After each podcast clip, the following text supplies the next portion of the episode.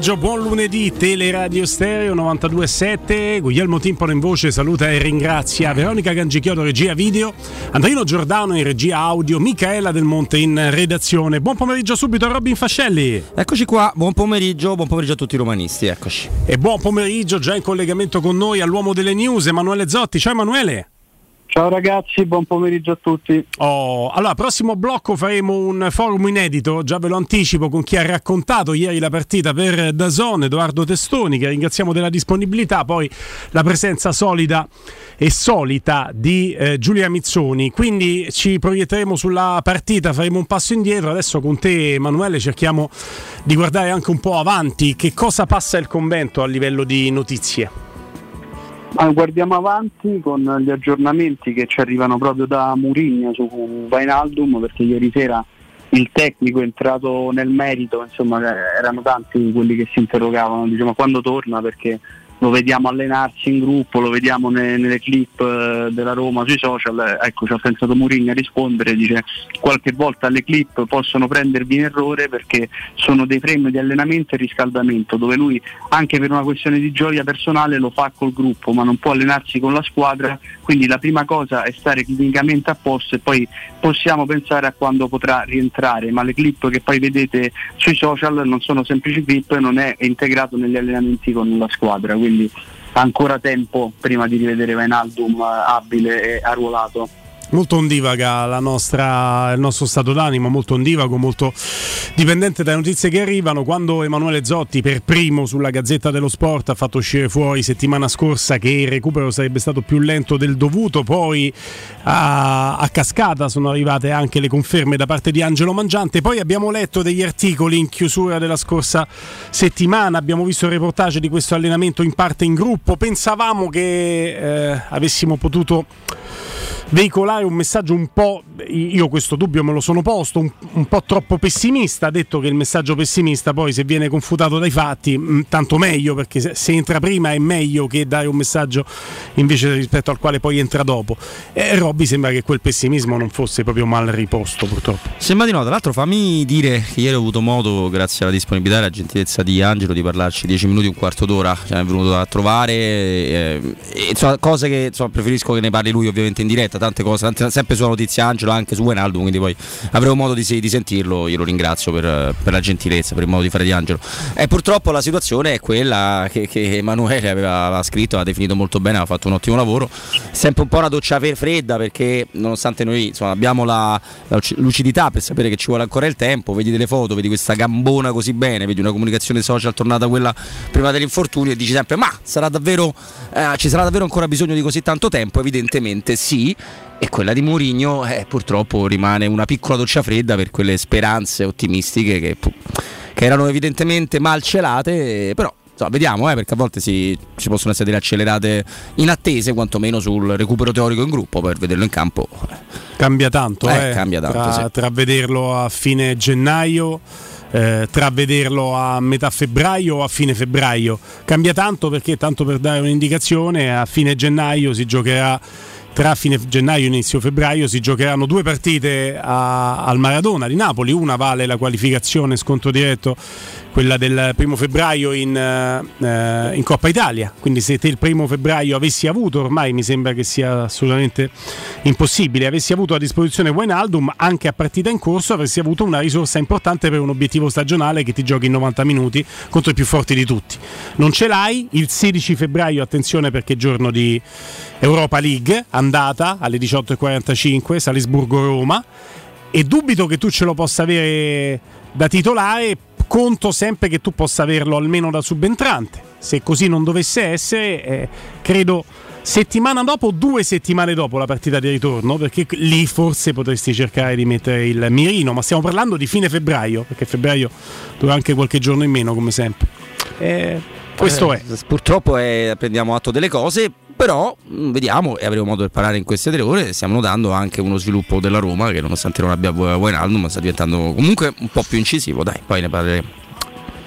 Zotti. Tra, tra l'altro ragazzi per concludere bisogna sempre tenere presente che un giocatore rimasto fermo a questo punto quando tornerà tra i 5-6 mesi out ci vuole anche un po' di tempo fisiologico per farmi riprendere i ritmi partita, mm. alcune sicurezze anche in campo, non è che io me lo auguro, ma difficilmente uno torna da sei mesi di stop e pronti via al 100%. Ecco. Sì, non c'è dubbio. O c'è l'effetto, che però è un effetto a tempo limitato, no? che quando rientri hai subito quelle due, mm, tre partite, forse già vado largo, di, di, di grande rendimento per poi avere un, caso, un, calo fisiologico, oppure effettivamente se non hai neanche quel picco lì quando torni devi aspettare. Devi aspettare. E quindi stiamo parlando, se torni metà febbraio in campo fine febbraio, devi aspettare e siamo tra metà e fine marzo per avere un giocatore che può impattare come tutti auguri. E se in quella data sarai ancora in corsa su tutti gli obiettivi poi ci sarà da divertirsi. È un peccato se ti sei perso qualcosa per strada. Assolutamente ma eh, poi a volte tra l'altro non è neanche se ti sei tenuto largo con due o tre partite. A volte quelli che rientrano da grossi infortuni fanno la prima eh. in maniera straordinaria e già dalla seconda sì. si riperdono. Però io voglio comunque sperare che la differenza fra una frattura e un muscolo sia importante anche una volta che tu torni sul campo poi non lo so perché eh, il, il, ehm, come possiamo dire, un muscolo che si tende, un muscolo che dà problemi, un legamento che si rompe, ti crea una paura innata dell'ignoto, perché tu sai che ti, ti può accadere corre, correndo, camminando, scendendo le scale in 2000 modi. E quindi è quasi una paura eh, irrazionale, se vogliamo, perché poi il 99% dei casi non risuccede, se vogliamo. La paura di un trauma è diversa, perché può avere un recupero più facile, ma un aspetto psicologico che siamo nel campo delle ipotesi e delle possibilità, um, importante perché tu puoi rivedere dentro di te l'immagine, il momento in cui hai sofferto così tanto, però io confido che quel bel ragazzone grande e grosso eh, quando sarà pronto ci vorranno poche partite. Il centrocampista perfetto come lo battezzò Klopp. Klopp. Vabbè, però se non torna subito Wijnaldum si va sul mercato Zotti oppure no? No. Beh, questo non lo so, ma mh, mm, stando al, alle parole di Mourinho tenderei a, al no, perché vi riporto sempre le parole del mister ieri sera dopo la vittoria sulla Fiorentina in merito al mercato ha detto non mi aspetto che arrivi nessuno, il direttore è stato onesto in un'intervista che di solito ad un allenatore non piace sentire, tutti gli allenatori dovrebbero sapere di avere tanti soldi da investire per fare una squadra incredibile, ho avuto situazioni così in club praticamente senza limiti, ma questo non è il nostro profilo adesso. Lavoriamo con le qualità che abbiamo, abbiamo fatto tre partite all'Olimpico, il fatto di non prendere gol ci dà una buona possibilità di vincere la partita perché siamo una squadra che non segna tanto. Poi gli viene chiesto a quel punto incalzato da, dal, dal, conduttore di, di Cattaneo, no? Sì, da, esatto, da Cattaneo, diceva lei sapeva di questi limiti che aveva la società nel momento in cui è andata a firmare con la Roma, ha detto non voglio parlare troppo di questo, dei problemi personali, con, però eh, precisando sui problemi personali con Tiago Pinto ha detto è una bugia totale, non ho nessun problema con lui, tra di noi c'è onestà, non si può criticare nessuno se parla con onestà, quindi insomma mm. eh, quasi un Tiago Pinto che insomma fa il suo lavoro ma poi le decisioni e, le, e, la direzione del progetto giallorosso non è che la può determinare lui. Mm. Quindi credo la, la domanda era questa. più in alto. Ecco. Mm. ecco. la domanda era questa: il fatto che il riferimento di Murigno non sia Tiago Pinto, ma sia la proprietà, quindi la famiglia Fritkin, per un confronto programmatico, se mantenere o meno quello che si sono detti all'inizio di questa avventura, era chiaro da quando l'ha messo nero su bianco e non lo ha fatto certamente con la sfera di cristallo o ipotizzando Augusto Ciardi in un articolo che è molto molto chiaro di venerdì sera. Guarda, su questo argomento vengono in mente tre cose. La prima è che ho davvero tanto apprezzato Cattaneo. Che è, che è un ragazzo me, bravo a fare, a fare il suo lavoro e ha anche il coraggio di fare la famosa seconda domanda che è una, una, una, cosa che dovrebbe far parte di qualsiasi forma di giornalismo, che si parli di calcio di cronaca o di politica, e Criteria si è persa, cioè uno ti dice il contrario di quello che ha detto l'allenatore prima e non c'è mai la voglia di dire scusi, ma eh, perché per lei era tutto bello e per l'altro anche, dov'è l'errore visto che una squadra ha vinto e una ha perso? No? Se vogliamo, ovviamente estremizzo nel fare un esempio, è stupido, per cui complimenti a Cattaneo, mi è piaciuto molto, ma non a me, credo anche a tutti, soprattutto ai tifosi della Roma per cercare di avere delle risposte. La seconda è che si, si fa la gara no, all'esultanza e con questa frase su Tiago Pinto abbiamo bruciato tutti i radiolari, i pennivendoli, i giornalai, sai questo modo molto carino eh, di fare comunicazione. Non è così, perché abbiamo, nessuno di noi vi ha mai raccontato tramite proprie fonti di problemi personali, cioè Murigno e Pinto se odiano, si vogliono menare, allora è ovvio che la Roma non può andare avanti così. Abbiamo parlato di differenze di vedute su quello che riguarda il mercato operativo della Roma e questo capita in tutte le squadre del mondo, non è che è la scoperta dell'acqua calda, poi se si ritrovano i margini per andare avanti bene, se no generalmente si sceglie la figura più forte, quella che può garantire di più una stabilità a medio-lungo termine. La terza che mi viene in mente è che io continuo a pensare che invece che l'arrivo di Dan Fritkin, ieri fotografato, ho fatto video con i tifosi allo Stadio Olimpico, oddio, parliamo di un presidente che non è presente nei commenti, nelle interviste, ma che è molto presente allo stadio da quando ha preso la Roma però in questo momento storico qua ci ho letto qualcosa di più di un voglio tornare a vedermi la mia gradura e vedermi eh, Roma-Fiorentina. Secondo me Dan Fritkin ha anche delle cose operative da fare a Trigoria, fra cui parlare con Giuseppe Morini. Questo è fondamentale. Poi la, la, la, domanda, la seconda domanda, come ha detto Robby di, di Cattaneo, è assolutamente la domanda che si fa in quel momento e quindi è molto centrata. La terza domanda sul quale non c'era margine per andarla a fare perché sarebbe stato, se vogliamo, anche andare a cercare di mestare nel torbido nel momento in cui invece è, distanzi- è distensivo Giuseppe Mourinho, avrebbe potuto essere ok dal punto di vista programmatico sulle potenzialità di una società, quindi è stato estremamente sincero il direttore sportivo e quella sincerità non può generare un contrasto ma può essere solo apprezzata, dice qualcosa che non mi piace perché vorrei che dicesse investiamo, ma eh, e, questo è lo stato dei fatti, quindi lui va sulla sincerità. Se avessero chiesto a Giuseppe Mourinho quando hanno provato a farlo lui ha detto non rispondo del, delle frasi sì, sì. ti è piaciuta la frase sul quarto posto che obiettivo che si può raggiungere se avesse voluto rispondere a quella domanda ma sarebbe stato un riproporla quando già aveva deciso di non rispondere, vi avrebbe detto cose differenti. Perché a quella, a quella esternazione di Tiago Pinto la reazione di Mourinho non è stata una reazione di chi dice ok, è stata la reazione di chi dice, e questo lo sa chi si muove in quest'ambito, di chi dice così mi complica ancora di più le cose, perché se faccio un'impresa arriva quarto sembra che ho fatto il mio, non è così. Non no, è così. No, no, non, non è, è così. E Mourinho l'ha sentita eh, quella cosa. Però de- devo dire che da questo non nasce un rapporto che si- completamente chiuso con, con Tiago Pinto. Ragazzi, il rapporto Mourinho ritiene di averlo a torto o a ragione, a torto o a ragione, ritiene di averlo con i Fritkin. Quando il, il, suo punto di riferimento sono le proprietà, i Fritkin, così come all'Inter era Moratti, così come al Chelsea era Abramovic e non i direttori sportivi dell'epoca, così come al Real Madrid era Florentino Perez, lui ha quel tipo di approccio direttamente con chi gli dice si fa questo o non si fa questo. Non c'è dubbio, su questa cosa non c'è dubbio, ma è normale sei Giuseppe Mourinho che si sceglie i suoi interlocutori, ma interlocutori eh, pratici, questo intendiamo, non interlocutori nella vita di Trigoria. Sono sicuro che lui un selfie lo, no, lo regali a chiunque, così come una battuta, quindi non è, non è un discorso di eh, fa essere snob, no? è un discorso di avere dei referenti e chiaramente più si va in alto come figure professionali, più il referente deve essere altrettanto all'altezza di chi poi ti chiede, eh, ti chiede conto di certe cose.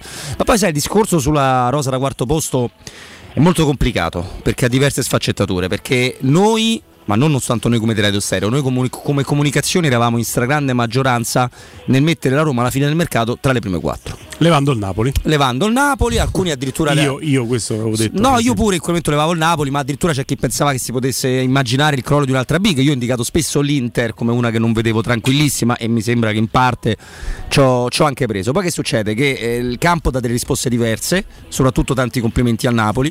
Alla Roma mancano per troppe partite giocatori importanti, Wijnaldum, ma Di Bala e vediamo la differenza di rendimento e forse lì c'è, le, c'è, c'è, il momento in cui Mourinho si rende conto che alcuni senatori non sono cresciuti come avrebbero dovuto, che gli infortuni gli hanno creato dei problemi, che il campionato non va come deve andare e quindi può sembrare un aggravante di parlare ora di quarto posto. Io dico una cosa, e Mourinho lo sapeva perché ovviamente è troppo più intelligente del sottoscritto, ma mediamente anche di chi guarda questo sport. E quando lui lancia quel grido quasi di dolore prima di Sassuolo e Torino, quanto pesano quei punti? Quanto stanno pesando quei punti là? La Roma è a 4 punti dal secondo posto e insieme a un gruppone di squadre con una vittoria di quelle due, una. Date due punti in più alla Roma, datene 4, perché Karsdorp... su Karsdorp, eh, che sì. chiaramente non è solo il capo espiatorio, ma nel momento in cui stai cercando di con ago e filo centellinare le risorse che hai a disposizione e cucire qualche punto su una squadra che doveva sopravvivere per arrivare alla sosta e ritrovare il giocatore che ti fa la differenza.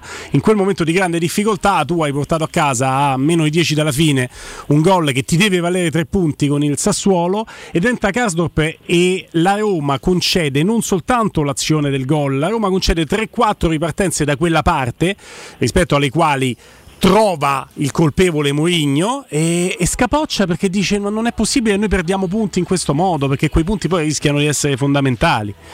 E non si può dare torto a, a Mourinho su questo. Poi, poi eh, chi scrive ma non è che solo Karsdorp ha sbagliato? certo che no. Se tutti avessero dato il 100% comunque fino alla fine della partita la Roma avrebbe portato a casa perché il Sassuolo nelle ultime otto partite ha fatto soltanto quel pareggio. Quel pareggio. Il Sassuolo ha fatto tre gol su azione nelle ultime sette partite. Scusate, tre gol nelle ultime sette partite, uno su azione. Allora, Capito? Gli altri su calcio piazzato. Eh sì, uno sì, su azione, quello. È grave. No, quello. ma poi e ce ne potevano fare tre perché da quella parte erano Volava. Mourinho aveva capito che in quel momento la squadra non ne aveva e quindi quanto era davvero importante buttare il mm. famoso cuore oltre l'ostacolo. Ce l'avevi fatta e io e te, ma c'è una buona maggioranza in questo, siamo anche convinti che senza il pareggio del Sassuolo avresti vinto pure col Torino. Che, che, è un discorso assurdo, io chiedo scusa agli ascoltatori, ho ragione perché poi la proprietà transitiva non esiste. Il Toro pure ieri perde una gara dopo aver eliminato mia, il Milan il dalla Coppa strano. Italia, quindi ogni partita a sé ci mancherebbe. Però quel grido di dolore di, di Murigno per Murigno doveva essere recepito dai giocatori, in particolare uno, ma anche da altri, uno ovviamente Karsdorp, in maniera differente. Non l'hanno capito, segno che eh, si vede che non è, non è ancora l'acceleratore che pensava di poter essere per certi ragazzi di questa rosa però ecco, ne parleremo della partita. Io sono contento di molte cose che ho visto, diverse. Eh? Sì, sì. Eh, non c'è dubbio, non c'è dubbio. Caro, caro Emanuele, andando a chiudere con le tue news. Sì, c'è una notizia che arriva da, da un giornalista che insomma eh, spesso ci, ci, informa sulle vicende di calciomercato, parliamo di Nicolo Schira che proprio qualche minuto fa ha, ha, ci ha informato di questa, di questa indiscrezione che vedrebbe la Roma all'opera per trattare un rinnovo proprio con Paolo Di Bala per eliminare la clausola presente sul suo contratto, la famosa clausola da 20 milioni non valida per l'Italia, aggiungo, aggiungo io, mm. eh, c'è voglia comunque di eliminarla, di, di, rivedere la proposta con un ingaggio importante da circa 6 milioni, eh, insomma ci starebbe provando la Roma. Molto bene, molto bene. E qua su questa notizia chiaramente lavoreremo forte nei prossimi giorni per capire che messaggi manda eh, Paolo Di Bala, se è propenso a rimanere in questo ambiente che l'ha incoronato re senza se e senza ma, se la sua permanenza è condizionata a un posizionamento in classifica o alla permanenza di altri che tutti pensiamo a Giuseppe Mourinho. Quindi lavoreremo tanto su questo. Grazie intanto a te, caro Emanuele Zotti. Grazie a voi. Ciao Manu. Buon proseguimento. Avete problemi di denti, avete urgenze, dolore o problemi di estetica? We Dental Care, Dentascan, ortopanoramica in sede, terapia indolori. I loro specialisti sono in prima linea per risolvere ogni vostro problema in un ambiente professionale, accogliente e sicuro. We Dental Care, via Ostiense 4, zona Piramide e viale degli Ammiragli 9, zona Prati. Info e prenotazioni 856 1006 WeDentalCare.it. Adesso andiamo alla la pausa. Dopo la pausa con noi il forum con Giulia Mizzoni e Edoardo Testoni di Dazon che ha raccontato ieri la partita. State lì.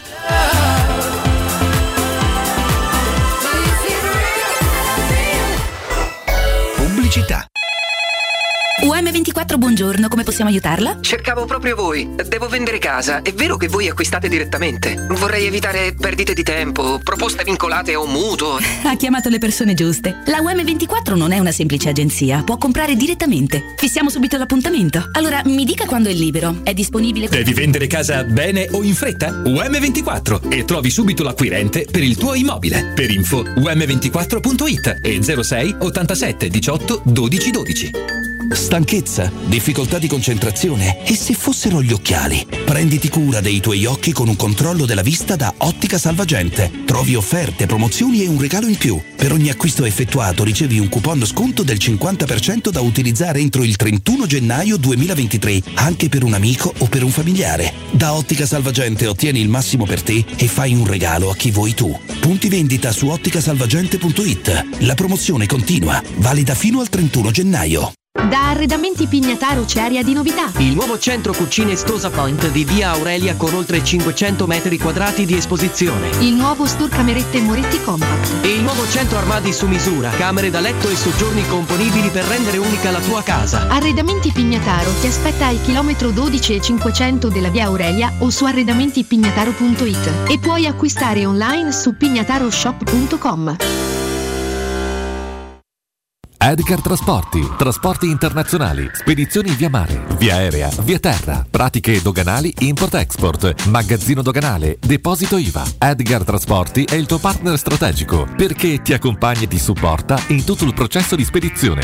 Edgar Trasporti si trova a Commerce City dietro la nuova Fiera di Roma. Telefono 06 65 00 42 25. edgartrasporti.com vendere il tuo oro e argento, affidati ai migliori. Roma Oro. Valutazioni ai migliori prezzi di mercato. Serietà, professionalità e 20 anni di esperienza. Blocca il prezzo su romaoroepreziosi.it e vieni in negozio entro le 19. Quel prezzo è netto senza commissioni aggiunte. Ti aspettiamo in via Merulana 263. Scarica l'app e tutto vale di più. A gennaio nei tre centri usato Valentino ti attende uno straordinario extra sconto fino a 2000 euro. Usato certificato e selezionato di tutte le marche. Oggi con extra sconto fino a 2000 euro. Oltre 1000 auto sottoposte a 110 controlli certificati, con garanzia ufficiale fino a 24 mesi e finanziamento tutto incluso, con polizza furto incendio, polizza conducente e altro ancora. Centri Usato Valentino, aperti 7 giorni su 7 dalle 8 alle 20 no stop, in via Tiburtina 1097, via Tuscolana 1233, via Prenestina 911. Tutte le offerte su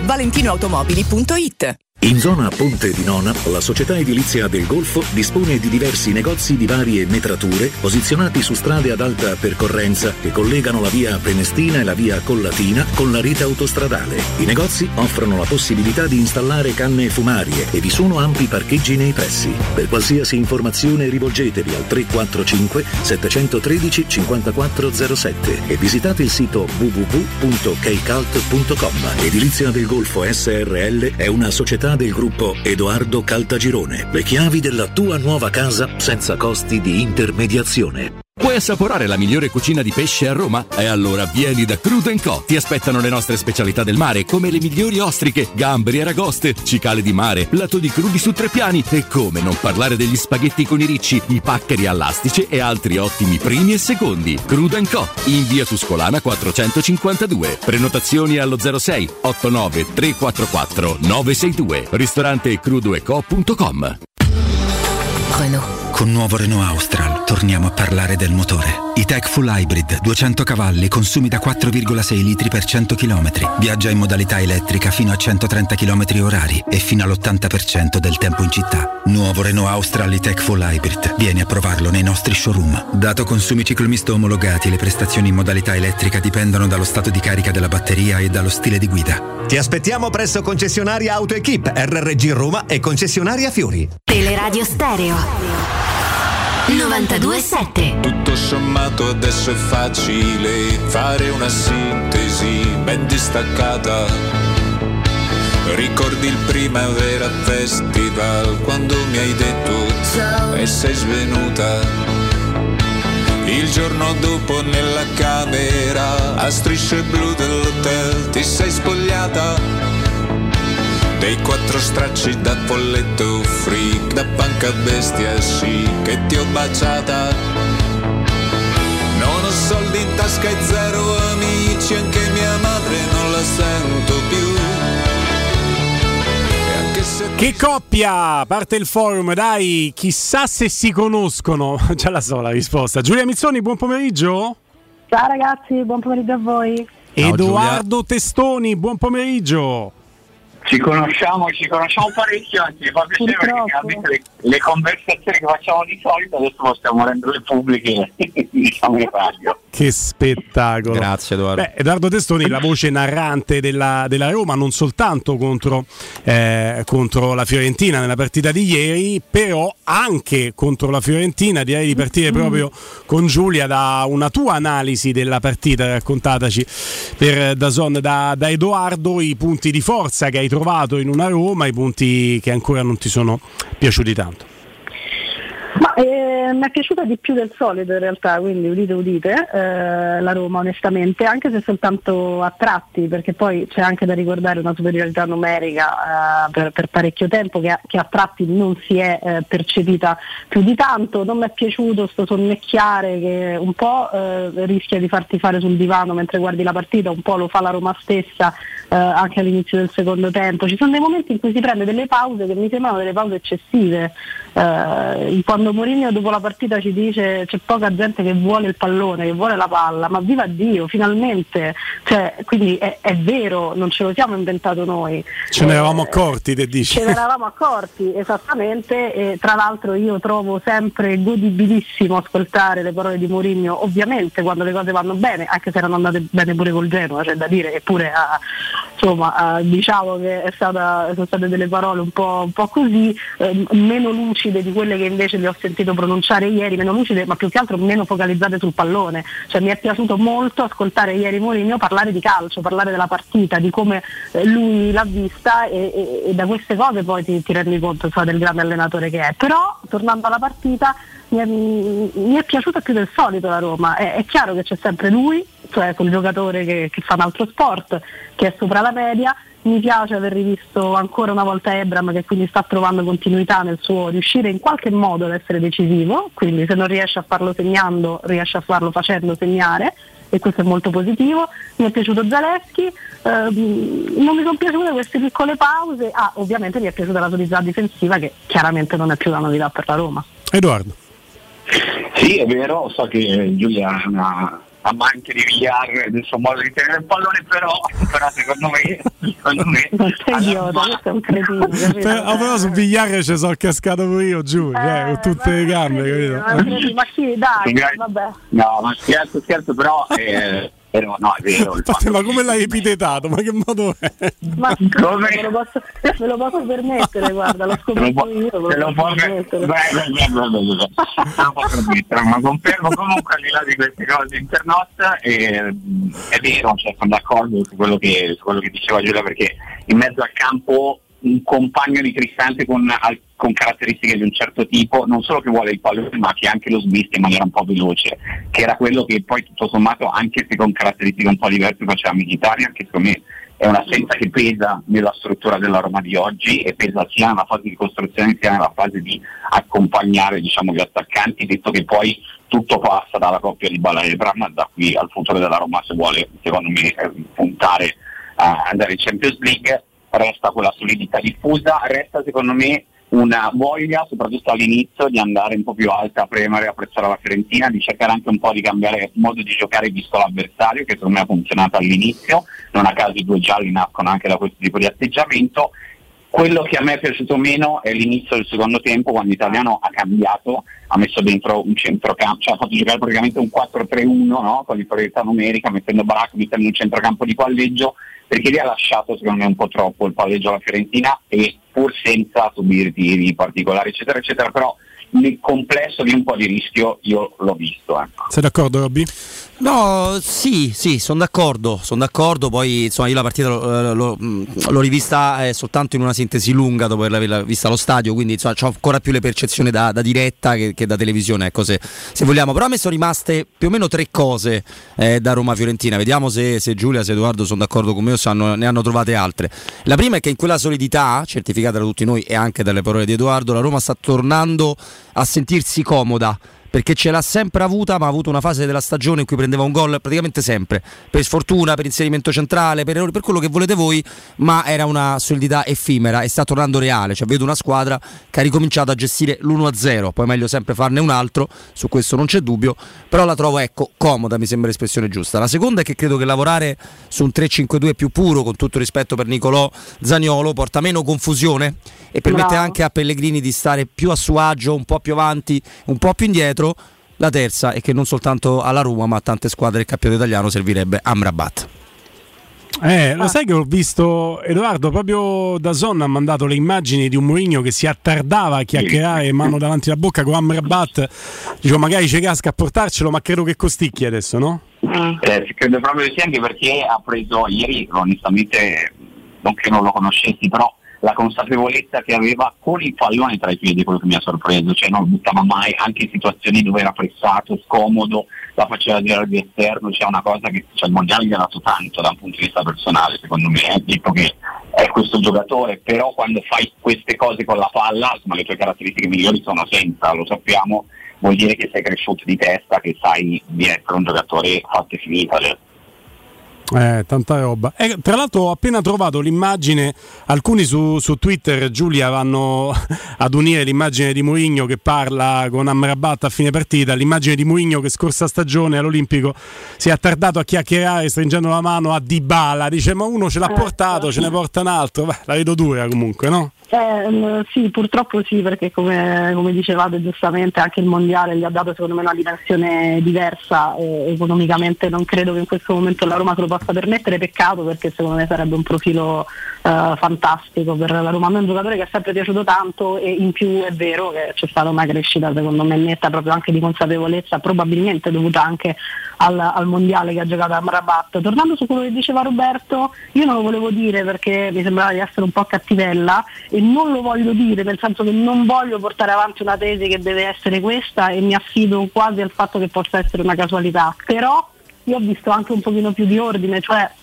ho visto meno gente incaponirsi, eh, ho visto una fluidità dal punto di vista offensiva che, offensivo che era un pochino che non vedevo e credo che in questo caso effettivamente l'assenza di Zagnolo possa essere stata un, un fattore da questo mm. punto di vista. Mm. Non voglio dire a ah, Roma gioca meglio quando non c'è sta Zagnolo, no, non voglio dire questo, non voglio essere fraintesa, però ho visto meno smaniosità e dato che la smaniosità spesso viene da lui perché lo stesso Ebram che è un altro che stava faticando, sta ancora, insomma, non è che segna un gol a partita ancora sperando che ci ritorni, non ha quel tipo di atteggiamento dell'incaponirsi, del, dell'essere smanioso. L'unico giocatore che gioca quasi con questa insofferenza mista a smaniosità è, è Zaniolo e questo rischia a volte di non far bene proprio a, a, a, al collettivo, al modo proprio di giocare della Roma. Non so che possa aver inciso il fatto che, che, che, non ci fosse in questo momento, e mi dispiace, cioè mi dispiace mm. dirlo.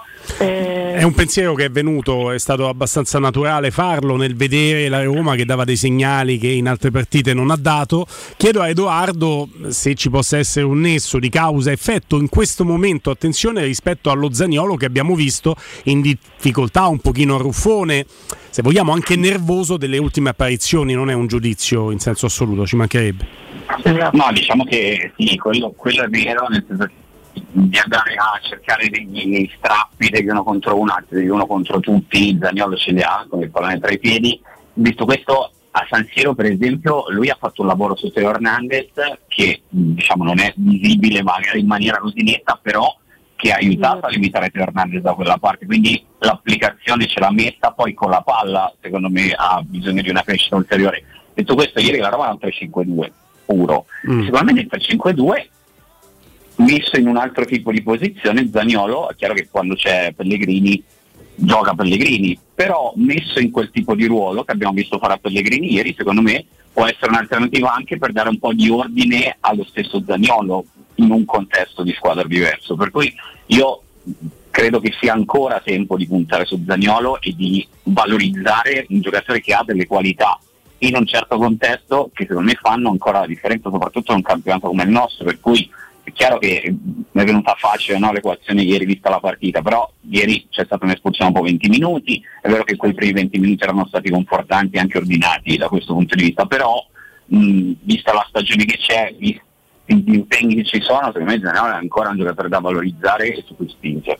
Partiamo il giro da Giulia adesso. Giulia, eh, Robby, Edoardo, vi chiedo, eh, dato che mh, l'espulsione, mh, per quanto mh, sia stata abbastanza ingenua, di Dodò, è un'espulsione che è figlia di, di due azioni in cui Zaleschi punta, se ne va con gamba, dando poi anche dopo l'espulsione continuità a questo tipo di ricerca di un uno contro uno che ti serve sugli esterni. È corretto mettere eh, sul livello dei migliori in campo, che indubbiamente ne parleremo, sono Abram e Dybala, anche Zaleschi che ritroviamo, mia opinione, chiedo la vostra, sui livelli dello scorso anno. Giulia. Sì, secondo me sì, Sono, lo, lo, lo, dicevo, lo, dicevo, prima in apertura, mi è piaciuto tanto e mi ha, mi ha confortato davvero moltissimo la sua, la sua, prestazione perché stava diventando quasi un peccato ecco, anche, anche, per lui vedere all'inizio ci sono state insomma, delle prestazioni un po', un po' in flessione, c'era quasi la sensazione che il ragazzo avesse perso un po' di fiducia eh, invece ieri ha fatto proprio la prestazione di chi in fiducia ci sta pienamente Mm, mm. E, e visto il, il materiale che c'è, perché questo è un giocatore a proposito di puntare eh, e sul quale assolutamente puntare eh, e si è preso oggettivamente la titolarità. Eh, da quella parte è, è più che confortante secondo me. E, e questo va dato atto secondo me tantissimo anche a José Mourinho perché eh, io non mi risparmio quando devo criticare ma eh, sarei disonesta intellettualmente a risparmiarmi nel momento in cui c'è da fare un elogio. Sono curioso di sapere, Robby, come l'ha vista dallo stadio, dalla curva, come l'ha vista sempre dallo stadio Edoardo. La mia sensazione è che come tipologia di calciatore sia un calciatore diverso, Zaleschi, cioè un calciatore che quando prende palla il primo pensiero è vedere davanti cosa succede cosa si può fare, mentre molti giocatori della Roma il primo pensiero è cosa succede dietro. Sì, ti dico quello che ho visto perché c'è un noto nuovo coro che mi ha costretto a sedermi, rialzarmi più volte, soprattutto nella parte finale della partita. Edoardo penso l'abbia notato. No, guarda, io sono talmente d'accordo con Giulia, con, con Guglielmo. In generale, insomma, un po' me l'aspettavo Edoardo perché la crescita di Zalewski non poteva essere un fuoco di paglia quello che abbiamo visto l'anno scorso. Però allora ti rilancio, visto che ho poco da aggiungere su questo ragazzo, di- chiedendoti pure un'altra cosetta. C'è Zalewski e chi per lui. Ieri Mourinho fa quella metafora del pallone tondo quando ce l'ha di bala quadrato, quando ce l'hanno alcuni degli altri. Però è ovviamente un'estremizzazione alla Mourinho. Quello che io ho notato è che Dybala è un tipo di campione, come definirlo, calmo. Non è un eh, campione che ha bisogno dell'elettricità del nemico, vedi Ibrahimovic, non, è, non sto dicendo un, eh, un difetto per Ibra, sto dicendo che ognuno è a modo suo. E la Roma, che è una squadra storicamente non calma, che va sui nervi, che va sulla giocata, non so che fare, faccio il lancione, dai, devo fare il lancione, faccio il lancione, poi chi se ne frega se non c'è nessuno, credo abbia bisogno di questa calma. E quindi anche Nicola Zalewski, Edoardo. Sì, su Dybala sì, detto che ieri ehm, a proposito di questo ce l'ha messa anche in campo nello smistare i palloni perché è venuto quasi a fare il regista eh, molto spesso, un po' si allargava per cercare spazio sulla destra ma tanto veniva a prendere palla, ha fatto almeno 6-7 cambi di gioco dove non c'era la pressione che permettono alla squadra di salire e agli esterni di puntare, perché secondo me sì la Roma deve puntare su Zaleschi che è in crescita e e adesso il posto lì a sinistra è suo, ma anche Zaleschi deve puntare, cioè nel senso che oltre a guardare quello che succede davanti, quando la palla deve andare nell'uno contro uno e provarlo uno contro uno perché serve come il pane, secondo me alla Roma, un giocatore che crede la superiorità numerica sulla fascia, perché Celic che ieri peraltro ha fatto secondo me la miglior partita da quando è alla Roma e ieri mi ha convinto, mentre fino ad oggi diciamo che eh, secondo me in fatto di personalità mi aspettavo qualcosa di più, mentre ieri secondo me ha fatto un'ottima partita, però ha caratteristiche diverse, cioè nell'uno contro uno non è quel giocatore che può puntare e andare via, mentre Zaleschi lo deve fare come lo faceva Spinazzola diciamo pre-infortunio, per cui è quello che secondo me manca un pochino sulle fasce nella Roma. Mm. Mi è venuto, mi stava venendo un'uscita alla Stefano Petrucci, ma lasciamo al maestro la, la capacità di essere ficcante con le uscite. No, vedo, prima dell'espianto degli organi Spinazzola andava alla grande, eh, questa è un'uscita alla maestra. No, beh, purtroppo è ben lontano dal miglior Spinazzola, però è un giocatore che aspettiamo come se fosse il Natale. Se, mh, chiuso il cerchio di Zaleschi ha già aperto eh, fortemente Robby e direi di rimanere in tema eh, un cerchio che non è un cerchio, è una roba qua servirebbe Giotto per eh, disegnare il cerchio che in campo disegna Paolo Di Bala. Eh, Edoardo, parto proprio da te, cioè l'importanza di questo calciatore che poi non gioca molto vicino alla porta nella partita di ieri, nonostante poi faccia due gol, ma che va a farti da collante nel momento in cui per tanti suoi compagni di squadra la palla scottava, tanti dal pallone rimanevano abbastanza lontani, tanti si nascondevano e lui è quel calciatore che non si nasconde, che la palla la vuole sempre sui piedi, fosse anche in un ripiegamento difensivo al limite della propria area, rischiando la giocata anche lì. Sì, ha fatto qualche giocata tottiana da quel punto di vista, lì sulla mh, tre quarti difensiva e comunque sono state, come dicevo prima, cioè sono state molto funzionali ad andare dove non c'era la pressione della Fiorentina. E, mh, che, che la Roma dipenda da Dybala è un'evidenza, secondo me, e anche perché innanzitutto è uno dei pochi che tira in porta in maniera continuativa. Cioè, per me lo specchio è la partita che avevo commentato io stesso col Torino prima della sosta dove la Roma per 70 minuti non tira in porta, ma proprio non tira in porta e No. subisce. Entra di bala che non stava voglio dire, a, alla grande dal punto di vista fisico, ma eh, appena entra inizia a tirare, inizia a fare, cioè, nel senso, que- quella proattività anche verso la porta avversaria, nonostante parta un pochino più lontano dalla porta, però è quello che, che serve, che dovrebbe diffondere se potesse anche verso i compagni secondo me. Eh, ma sono curiosa io di capire Edo che ne pensa di questo, cioè, ma perché Mm. secondo te? Perché comunque alcuni giocatori eh, che, che la visione della porta ce l'hanno, il tiro anche da lontano ce l'hanno, la Roma ce li ha a disposizione, cioè perché secondo te c'è questa, c'è questa brutta tendenza? Perché poi appunto cioè, eh, non può segnare sempre solo di bala, cioè finché segna per carità, benvenuto, però Benvenuto. No, è vero, c- secondo me tanti giocatori non hanno proprio nei, nei numeri storicamente eh, questo tipo di qualità no? di, di andare a cercare il gol, a partire dagli estremi centrocampo, a partire dal compagno di Cristante, chiunque sia, lo stesso Cristante è vero che ha il tiro da fuori, però se arriva diciamo ehm, piano piano la Roma con Cristante che arriva da dietro non ha neanche lo spazio per andare a calciare chissà quanto o comunque ha sempre un muro davanti. E, Ebram deve muoversi secondo me in funzione di Dybala. Ieri l'ha fatto ma non l'ha fatto sempre Eh, c'era la partita con Monza in cui si erano mossi bene loro due la partita contro l'Empoli e ieri era una partita di un livello superiore l'hanno fatto però loro devono muoversi l'uno in funzione dell'altro questo sicuramente. Pellegrini, Zaniolo, cioè vabbè Zaniolo abbiamo detto, eh, purtroppo eh, Però secondo me Giulia Edoardo coglie un punto importante perché i giocatori della Roma è, è giusto l'esempio di Cristante, il Cristante ha dimostrato l'Atalanta che se lo metti a fare quello te lo può anche fare fa. e lo fa contro ma questa squadra per come è impostata non lo può fare. Selic no, Pellegrini non è da quel tipo di botta là, è più uno stoccatore, cerca quasi sempre il tiro di classe. Zalewski non è mai stato un bomber neanche quando giocava ad ala nella primavera e qua mai da fuori aria. Abram no, Di Bala ovviamente sì, cioè Sharawi diventa- per sei mesi l'ha fatto al e Milan. il Sharawi ce l'avrebbe, ma ora fa il quinto. Sì, il Sharawi ce l'ha, ce lo metti per quelli che ce l'ha, ma fa il quinto e non, è- non parliamo in titolare assoluto. Zagnolo mi viene da dire, Giulia, che le prove di fatto ci dicono di no. Quindi forse, sai, è sempre anche questa una ricerca di quello che so fare e di non forzare su quello che magari non è una mia caratteristica. Mi, mi verrebbe da dirti così, ecco. Quindi alla fine la Roma non ha giocatori che tirano in porta. E non tanti, non tanti, cioè non è una squadra... arrivare appunto a questo, volevo arrivare a questo. eh, cioè era... Ma infatti quando, quando Mourinho mette il Sharawi largo nei 5, chiamiamoli così, o nei 4 di centrocampo, secondo me lo fa proprio per, perché Sharawi è uno che ha tanti gol nei piedi, anche Assis, cioè uno che ha bonus per parlare in termini fantacalcistici nei piedi, e quindi secondo me dargli quello spazio che gli ha dato, oltre alle prestazioni, perché già nel ritiro estivo quest'anno Sharawi era partito bene, poi ha avuto l'infortunio subito, però eh, si vedeva che stava bene, è, è quel giocatore che gol e assist li mette in- dentro a una stagione. Mm.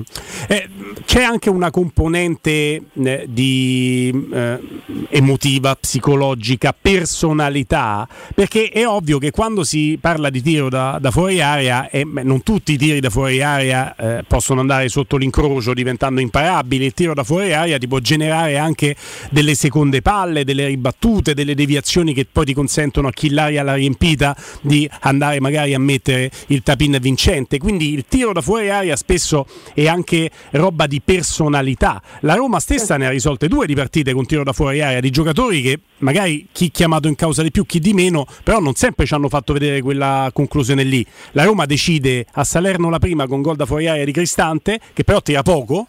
E quindi ci prova poco, e poi il gol di Volpato che nasce da quella giocata di Matic a Verona. Sono due gol da fuori area. Ma quello che vi voglio chiedere, senza dilungarmi troppo, è: c'è anche una componente di personalità. Non è che devi essere il miglior Lampard, Gerard per provare il tiro da fuori. Ci provi, l'ha fatto Bove, per esempio, tre volte contro, eh, contro il Genoa in Coppa Italia.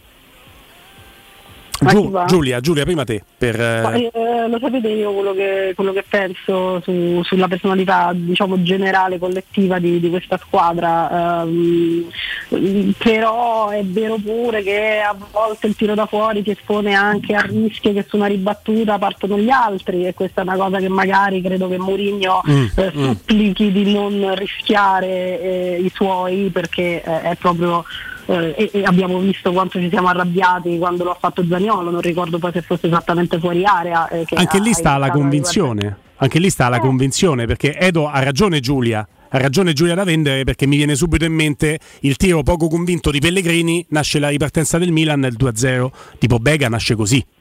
Però devi andare convinto. No, la convinzione sicuramente. Per me il punto è che devi arrivare a calciare quando hai un po' di, cioè quando vedi davanti un, un po' di luce per poterci arrivare, quindi devi arrivare con un po' di velocità a muovere la palla lì davanti, anche in orizzontale, ma comunque deve essere veloce, cosa che non sempre c'è stata. Detto questo, statisticamente hai uno dei migliori tiratori da fuori possibili perché eh, Dybala proprio ieri è uscita una statistica opta dal suo primo gol segnato da fuori nella sua carriera in Serie A, quindi mh, febbraio 2014 nei top 5 campionati europei è il giocatore dopo Messi che ha segnato di più da fuori area nei top 5 campionati europei, quindi meglio di lui è difficile trovarne. Ecco, ammazza, ammazza. Nei gol decisivi da fuori area mettiamoci anche non vale tre punti quello di Matic che ti fa pareggiare eh, col sì, Torino. Col Torino sì. sì, poi è, è, è, tutto vero questo, però, però ci dobbiamo mettere insomma anche un'altra, un'altra cosa nell'analisi complessiva dei, di, delle squadre che hanno il DNA di tirare molto da fuori e quelle che non ce l'hanno. È che la Roma evidentemente fa parte delle seconde, ma e Di Bala è, il, è il classica, la classica eccezione e conferma la regola, certo su è Di Bala, Di Bala gli dice vuoi tirare da fuori, tira da fuori, vuoi entrare in area, entra in area. Esatto, Di Bala fa tutto ed è giusto così.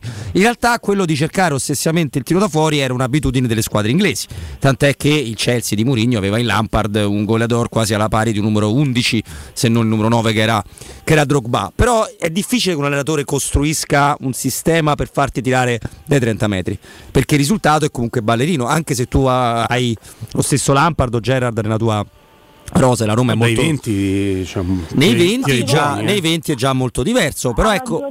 Quando dice che è il tempo e il modo, cioè bisogna poterlo ah. fare, è come quando devi gestire il pallone in un modo o nell'altro, ci sono i tempi in cui certo, fare, certo. con cui fare determinate cose e i modi. Non vai a fare quello che fa Zaniolo quando riparte Teo Hernandez, Bravo. che poi eh, il Milan non segna, lo fai quando hai la luce, lo spazio, il momento giusto. È chiaro poi che non sia nel DNA proprio per una questione di manovra, perché ci devi arrivare, come diceva Edo, velocemente, questo è vero, però a volte, e qui torniamo anche a quante volte abbiamo detto che spesso si sbagliano le scelte finali, si sbaglia il tempo della scelta, è una cosa molto diffusa nella Roma da parte di tanti giocatori, probabilmente rientra anche eventualmente nel, nel tiro da fuori che poi alla fine non, raramente fanno. No, però sai che, che per farlo ci devi avere veramente il tiratore pazzesco. Tu no, appunto ce l'hai di bala, per, però è comunque quasi sempre un piano B, cioè l'occasione che poi porta Lampard a segnare anche una tripletta e ne ha fatta più di una da centrocampista centrale nel Chelsea. Non è mai la, eh, lo schema è liberiamo tutti quanti al limite della, eh, portiamo tutti sulle fasce, buco centrale per Lampard e segna lui. La palla arriva là e lui è caldo, la squadra è veloce e allora arriva anche quel tipo di gol là. Quindi la Roma già cercando in maniera faraginosa un po' se stessa davanti, probabilmente non avendo né Lampard né Gerrard né Beckham fa un altro tipo di gioco, cioè proprio una cosa che cerca di meno e soprattutto sì, certo. che, anche per il discorso della solidità che è anche nel non portare troppa gente staccata dalla difesa, altrimenti poi succede quello che abbiamo visto inizio stagione, quel buco. Ultima considerazione insieme a voi, eh, il post partita di Dazon, Edoardo parto da te, eh, ci ha fatto capire con una lunga intervista a Mourinho che era in buona o comunque aveva delle cose da dire e quindi le ha dette, ci ha fatto capire che il piano partita non era esattamente teniamo la gara sull'1-0 e gestiamo all'inizio della ripresa, cioè lui poi ti fa entrare Matic anche perché quell'equilibrio che è un equilibrio instabile di un vantaggio risicato vuole romperlo e, e noi tutti, noi tifosi intendo chiaramente, eravamo lì che dicevamo va bene ma perché non affondare a cercare il, il gol del 2-0? Ci sono state un paio di situazioni in cui Pellegrini, per esempio, una di queste, torna indietro con un passaggio senza cercare di andare avanti e lo stadio stesso ha risposto a quel tornare indietro, a quel gestire con dei fischi che, che non abbiamo sentito tanto quest'anno all'Olimpico, soprattutto in situazioni di vantaggio. Eh sì, mi ricordo quel momento perché l'ho sottolineato anche in cronaca perché sono sentiti abbastanza evidentemente quel, quel tipo di brusio dello stadio. Infatti è quello che dicevo in apertura, cioè l'inizio del secondo tempo va dato merito italiano, eh, secondo me Parigi la fa la squadra comunque in meno, comunque ha fatto la messaggio in maniera intelligente. Però eh, va bene vincere le partite di cortomuso, la tua Roma, però a una certa, soprattutto quando sei in superiorità numerica, è vero che devi provare, devi provare, a non portartela dietro. Detto che poi secondo me il dato più significativo fin qui sono i tre punti in più rispetto all'anno scorso, i tre punti minimo, i punti in più comunque che ci saranno, perché alla fine del giorno d'andata comunque la Roma l'anno scorso aveva meno punti rispetto a oggi e aveva un distacco maggiore verso la quarta perché l'anno scorso ha chiuso il giorno d'andata a sei punti di distacco mh, dal quarto posto, quindi comunque magari ci si attendeva una crescita ulteriore no? quest'anno, visti gli acquisti, visto quello che è stato, però di crescita da un punto di vista numerico c'è stata, cioè si può parlare. Un tweet finale con uh, Giulia Robbi. Giulio. Sì, sì, no, sulla questione della, della crescita oggettiva che ci raccontano i numeri, eh, questo, questo, è vero, su quello che diceva Edo eh, del secondo tempo all'inizio, lo, lo, avevo detto anche all'inizio, è quella proprio che non mi è piaciuta, quella fase lì perché eh, stai sempre, eh, io, cioè, tenere le partite aperte per una squadra come la Roma secondo me è, è troppo, troppo, rischioso. Ma non era voluta, nel senso non era no, preparata così. Che ecco. non era voluta, è ovvio che non era voluta, lui ti dice pure metto Matic perché è uno dei pochi che vuole il pallone infatti infatti, cioè della serie cerchiamo di rimettere un attimo no, eh, le cose eh, in chiaro e, e, in ordine perché non dico si nascondessero tutti, però comunque ci voleva appunto quella personalità di volere il pallone sui piedi anche nell'eventuale gestione che poi deve essere una gestione sempre alla ricerca di a volte la Roma non la fa questa, questa ricerca di mm. è, è questo Robby? Eh, io condivido, aggiungo un'altra piccola, piccola, nota di merito perché abbiamo raccontato di come una squadra allenata da Vincenzo Italiano sia un po' più comoda tatticamente da affrontare per la Roma perché è comunque una squadra che gioca e la Roma va molto più in difficoltà quando le squadre non giocano e deve trovare lei la chiave per aprire l'avversario, l'abbiamo visto molto bene col Bologna, addirittura anche forse con il col Genoa un po' meno, la Roma meritava di, di, chiuderla con molto più margine, però si vedeva la difficoltà nell'attaccare la squadra ferma fra, fra virgolette, eh, dall'espulsione molto ingenua di, di Dodo, di Dodò, insomma eh, la Fiorentina pur avendo un DNA propositivo perché queste sono le squadre italiane è, si è chiusa molto di più e quindi la Roma è stata brava comunque a rimanere sul pezzo e per il resto sono d'accordo con Edoardo con Giulia. Giulia Mizzoni, com'è andato Edoardo Testoni nello spazio che è solitamente il tuo? Bene, dai, l'ho condiviso volentieri, certo che non diventi un'abitudine, no, però. No, no, ma come no? non è vero, eh, ci siamo, ci siamo appena finisce questo spazio per Così ci possiamo insultare privatamente. Esatto. Che meraviglia. E pensa, pensa Edo che quando ho detto a Giulia che ci sarebbe stato questo spazio, lei mi ha risposto magari sempre, quindi pensa invece quanto ti vuole bene, quanto te lo nasconde, ma io sono... No, no, no, così. è reciproco, Edoardo... Sono come una vecchia zia. come vecchia zia, ma falla finita. E, Edoardo, nel eh, ringraziarti per l'ennesima volta, eh, sottolineo una cosa, così ti metto un pochino in difficoltà. Sei veramente bravo. T'abbraccio. Grazie. Grazie, grazie Edoardo, grazie mille, grazie Giulio. Troppo buoni. Grazie. grazie, grazie. Edoardo, grazie Giulia Mizzoni e, e, mio testimone Stefano Borghi che sentiamo tra poco dopo il giornale radio perché io Edoardo Testoni il numero lo riesco a ricevere quando mando un messaggio a Borghi e gli dico oh ma quanto è bravo questo che sta a fare la partita?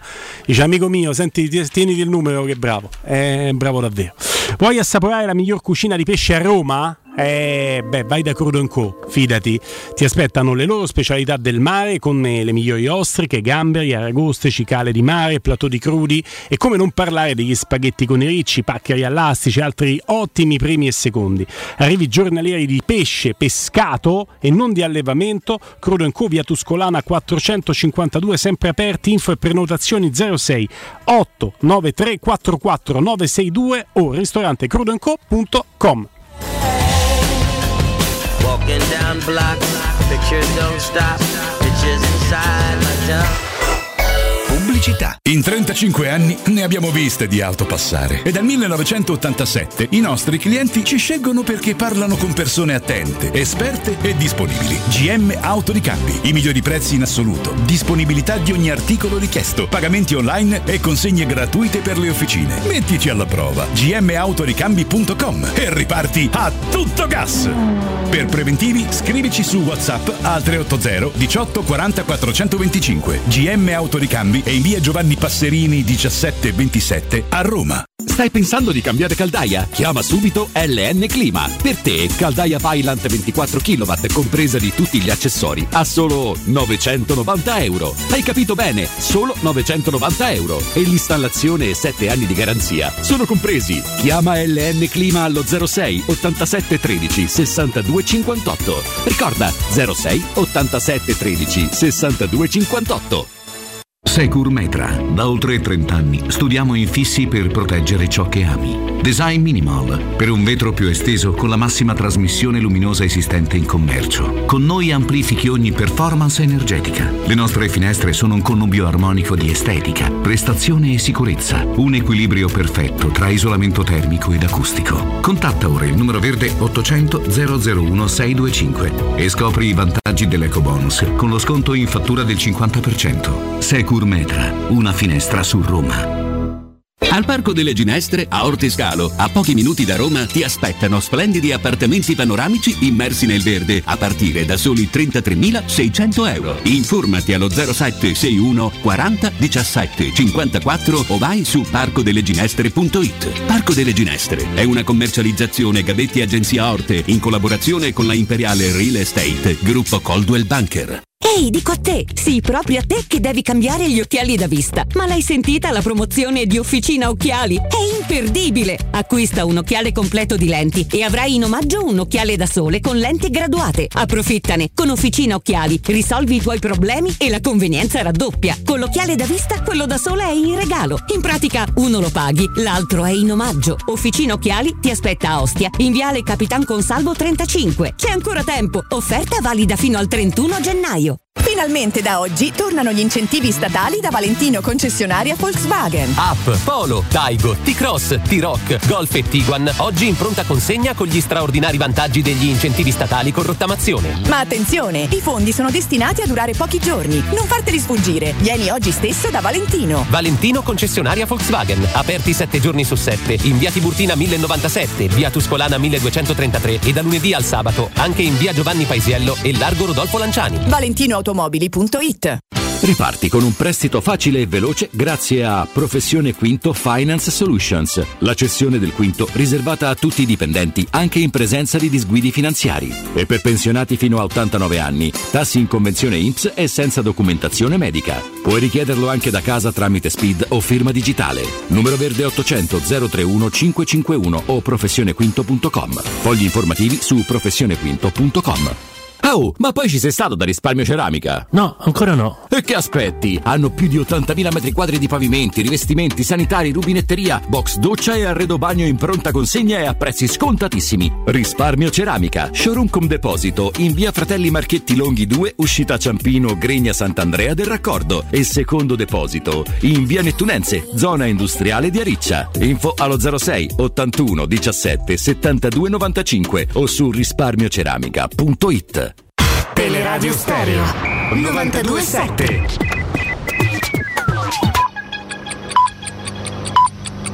Sono le 15 e 3 minuti. Teleradio Stereo 927, il giornale radio, l'informazione. Di nuovo insieme come Tabertini, buon pomeriggio, è morta Gina Lollo Brigida, grande protagonista del cinema italiano, era nata a Subiaco il 4 luglio del 1927, aveva 95 anni, lo scorso settembre l'attrice che una generazione eh, che una generazione ha conosciuto come la Bersagliera era stata dimessa eh, dalla clinica dopo una caduta in casa che le aveva causato una frattura del femore per cui era stata operata, ha collezionato un Golden Globe, sette Davide di Donatello, due nastri d'argento, nonché i titoli di grande ufficiale della Repubblica Italiana e Cavaliere della Legione d'Onore francese, tra i suoi film più conosciuti Pane, Amore e Fantasia di Dino Risi. La Procura di Arezzo ha aperto il fascicolo per i reati di rissa aggravata, interruzione di pubblico servizio, attentato alla sicurezza dei trasporti per i nove tifosi, tre sostenitori della Roma 6 del Napoli coinvolti nei disordini di domenica 8 gennaio lungo il tratto aretino dell'autosala, eh, dell'autosola all'altezza dell'area di servizio di Badia Alpino. Secondo quanto emerge gli indagati sarebbero nove tifosi coinvolti negli incidenti, chiaramente riconosciuti e già sottoposti a DASPO dalle questure delle città di appartenenza Roma e Napoli. Secondo quanto ha preso il numero degli indagati potrebbe aumentare. Resta in carcere Costantino Bonaiuti, l'uomo che venerdì ha ucciso l'avvocatessa Martina Scialdoni con cui aveva avuto una relazione, quanto ha deciso il GIP di Roma al termine dell'udienza di convalida, disponendo il carcere per il 61enne, l'uomo si è avvalso della facoltà di non rispondere. Nei confronti dell'indagato la procura contesta l'omicidio volontario aggravato dalla premeditazione dai futili abietti motivi. Tutto per quanto mi riguarda, l'informazione torna alle 16. Il giornale radio è a cura della redazione di Teleradio Stereo. Direttore responsabile Marco Fabriani.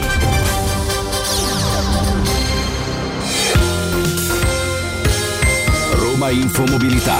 A cura di Luce Verde Aci e Roma Servizi per la Mobilità. Da oggi cambia la rete di bus nel quartiere Laurentino. È in strada la nuova linea 724 e ci sono delle modifiche per i collegamenti 078, 778, 779 e 788. La nuova linea di bus 724 dà ai quartieri di Fonte Ostiense e Ferratella un collegamento diretto con la metro B, l'Eur e l'ospedale Sant'Eugenio. I dettagli sono su romamobilita.it. Le altre notizie sulla Nomentana sono riprese le potature. La strada è chiusa da Viale Regina Margherita a Porta Pia in direzione Porta Pia. È chiuso anche per chi arriva dal Muro Torto l'accesso dal sottovia di Corso Italia su via Nomentana. Per quel che riguarda il trasporto pubblico sono deviate le linee di bus 60, 62, 66, 82 e 90. Aggiornamenti su romamobilita.it.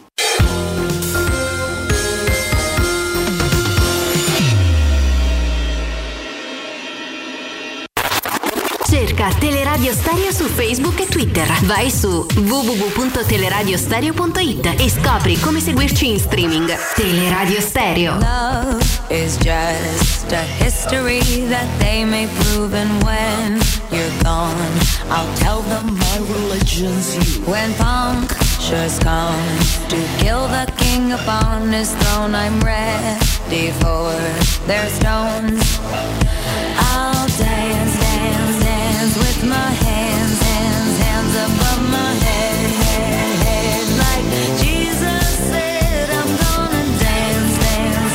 Buon pomeriggio Stefano Borghi. Buon pomeriggio a voi, ben ritrovati. Ciao Come la Stefano. va? Come la va? Bene, bene, voi? Ah, noi abbiamo tirato giù un'accoppiata 14.30 che ferma di Borghi. Noi abbiamo avuto Giulia Mizzoni e abbiamo fatto un forum con Edoardo Testoni. Cioè, Ah, beh, sta- cioè, la partita l'abbiamo abbiamo analizzata. Ma Sì. sì, sì, la partita l'abbiamo analizzata proprio nel- nei dettagli, quindi possiamo concederci anche un lusso, nonostante poi tu da studio sia stato tra i primi a commentare in presa poi diretta eh, la, la partita. Hai fatto anche delle domande a un Mourinho che si è prestato 10 minuti Sì. lì con voi, mai Davvero, successo davvero. È stato un piacere, è stato un Sì. piacere eh, anche per, eh, per come si è presentato, per la voglia che aveva di, di parlare, di raccontare, per la sincerità con cui, con cui si è aperto. È stato davvero un piacere ieri sera. Guarda, detto che oggi mi piace fare con te anche un giro d'orizzonte su quello che il campionato ha detto a parte la Roma e, e ci sono stati dei verdetti importanti già da venerdì, però partiamo proprio da questo, cioè dal post partita di Roma-Fiorentina e da quello che ti ha colpito di Giuseppe Mourinho. Una risposta alla tua domanda è stata piuttosto perentoria, credo che parlare di difesa a 4 oramai sia anacronistico perché è una soluzione completamente bocciata.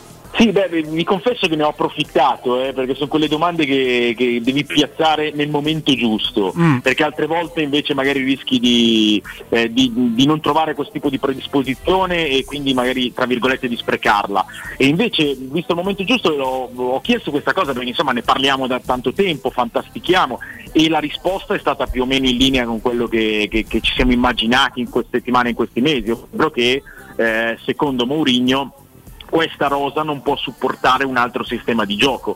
E direi che comunque è una, mm, una chiarezza importante. Ma l'ha detto Eh, anche in un modo perentorio, Ste, perché ha detto ci sì, sono sì. dei giocatori che non si possono proprio avvicinare a fare la difesa eh, a ma 4. mm, mi trovo molto d'accordo, Eh. è una cosa scontata, ma mi trovo molto d'accordo perché eh, insomma, è l'analisi che abbiamo sempre un, po' provato a fare. Mm. Eh, tra di noi ne abbiamo parlato tante volte, la, la suggestione di dire ma togliendo un centrale e mettendo magari un centrocampista in più potrebbero mh, cambiare delle cose, potrebbero trovarsi dinamiche diverse, però abbiamo sempre detto probabilmente se né Mourinho né Fonseca prima eh, sono mai arrivati alla conclusione di, di poter giocare in questo modo è perché non ci sono le possibilità e questo è, ma mi pare che sia anche da, da- da ricercare chiaramente nella- nelle caratteristiche degli esterni di difesa, ma forse ancora di più dei difensori centrali, perché uno come Mancini, ma secondo me anche uno come Smalling, in una difesa 4, in una squadra che stia più alta, che cerchi più aggressività sull'uomo, andrebbero a fare ben più fatica rispetto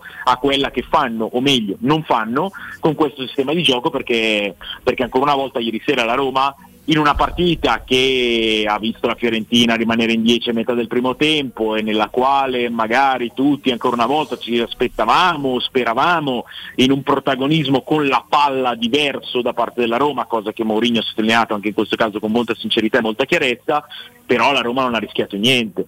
Mm. E di conseguenza cioè, questo è il modo, poi eh, Mourinho ieri ha, concluso proprio la, la, risposta sulla difesa 4 dicendo io devo nascondere agli altri quelli che possono essere i nostri punti deboli e evidentemente è quello che sta facendo, insomma sì. i, i, risultati continuano, continuano dal punto di vista numerico ad essere, ad essere dalla parte di questa squadra perché perché i punti sono, sono, questi, i punti sono tanti secondo me per quello che la Roma ha proposto e, e, gli obiettivi sono vivi. Robby. Sì, tra l'altro è un campionato che qualche sorpresa la regala sempre, insomma tu sai sì. bene come è andata la partita fra Lecce e Milan, Milan si salva sì. proprio alla fine e Lecce non ha rubato veramente nulla, insomma ci sono delle realtà che fanno davvero tanta fatica piccola, piccolissimo inciso mi dispiace per esempio di, di Nicola perché insomma 9 punti dalla, sì. dalla retrocessione mm, dopo quell'impresa vabbè questo non conta niente però ci sono delle sorprese che vengono regalate in questa serie A e in fondo Stefano visto che ovviamente ho seguito anche tutto il post partita eccetera di Sudasono con te eccetera ma cosa che, chiedi se tu ingaggi Murigno? chiedi che la tua squadra abbia uno scatto dalla parte della mentalità, la Roma l'aveva fatta, poi si è ripersa, poi sembra essere tornata, chiedi una solidità difensiva e quella c'è stata anche nei momenti eh, ieri è la ventesima partita in cui la Roma ha concesso meno di un expected goal agli avversari sì. e chiede di valorizzare i grandi giocatori, no? Perché questo è, perché se poi chiedi il calcio di Klopp hai sbagliato allenatore e, e, a me viene sempre come esempio che Di Bala segna, ha sempre segnato ma segna di più anche perché nelle altre squadre aveva il Ronaldo ritorno, insomma probabilmente messo davanti avrebbe fatto i gol che sta facendo alla Roma, ma viene sempre l'esempio di Diego Milito, Stefano, perché Milito era uno straordinario numero 9 però con José Mourinho passa da fare i suoi 20 gol a farne 40. Cioè, forse è questo quello che, per cui il vero tesoro neanche troppo nascosto di, di avere Mourinho, di puntare su Mourinho.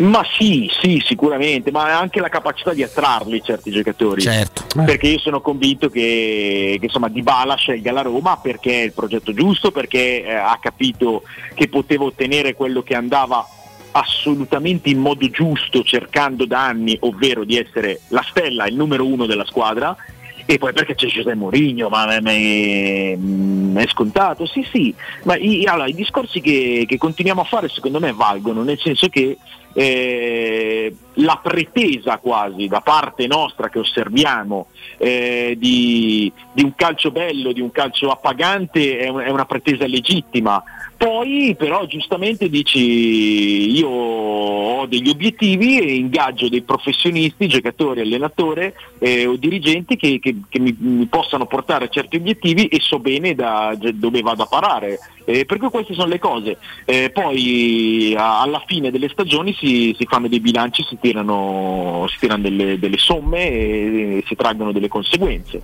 Però questo è, e ripeto, Ehm, quello che continuo a sottolineare, che secondo me è la cosa giusta da fare, è che eh, in una stagione in cui mh, quasi mai questa squadra ha, ha, colpito per l'estetica, ha fatto comunque un bottino di punti eh, molto significativo.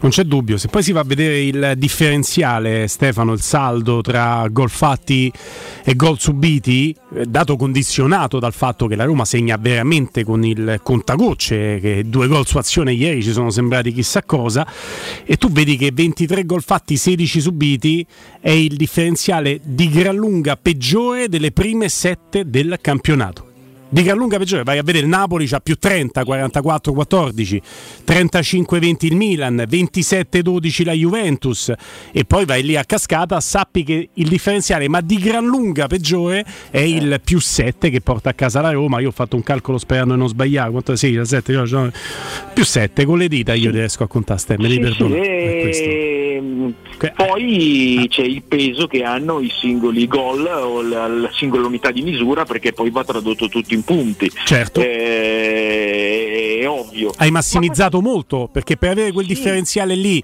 e stare a pari punti con chi ha più 20, più 25, vuol dire che hai o a, po- a poca distanza, vuol dire che hai veramente massimizzato. Eh sì, ma questo l'abbiamo visto, l'abbiamo visto proprio non solo nei numeri ma anche in quello che, che è stato messo sul campo. Eh, anche, anche, ieri sera una partita insomma, che a me ha ricordato un pochino sullo sviluppo della partita, proprio di quello che si è visto eh, Roma-Lecce con Lecce che era rimasto in 10, la Roma che ti attendevi una gara di dominio con la palla invece non c'è stato. Eh, però hai costruito fondamentalmente due azioni e hai fatto due gol mm. perché altre costruzioni pure non ci sono state ieri sera c'è da dire che eh, sì mancava Zagnolo ma eh, Pellegrini c'era per onor di firma perché quando ho visto che non batteva i calci piazzati ho subito Eh. pensato che, che- che non stesse bene che fosse in campo davvero per, per- per dare una mano Mm. e infatti l'ho sottolineato anche, anche Mourinho Eh, è, è così e la, mh, la cosa importante sarà vedere alla fine se questo cinismo, se questa capacità di massimizzare, come, eh, come dite voi, sarà stata una costante della stagione o se a un certo punto certi nodi eh, saranno venuti al pettine. Questo lo vedremo alla fine, Mm. lo vedremo alla fine perché quando, quando esplori questo tipo di, di soluzione per, per andare ai tuoi obiettivi poi c'è la differenza fra il risultato. Eh, Sì. Non, non hai nulla su cui discutere di diverso. Mi ricordo che nel girone d'andata del secondo Fonseca analizzavamo una Roma che batteva tutte le squadre più deboli, tutte. quelle nella parte destra della classifica, Sì, sì. massimizzando veramente quelle 10 squadre, aveva fatto 30 punti nel girone d'andata con quelle, e però faticava tantissimo con le squadre nella parte sinistra della classifica.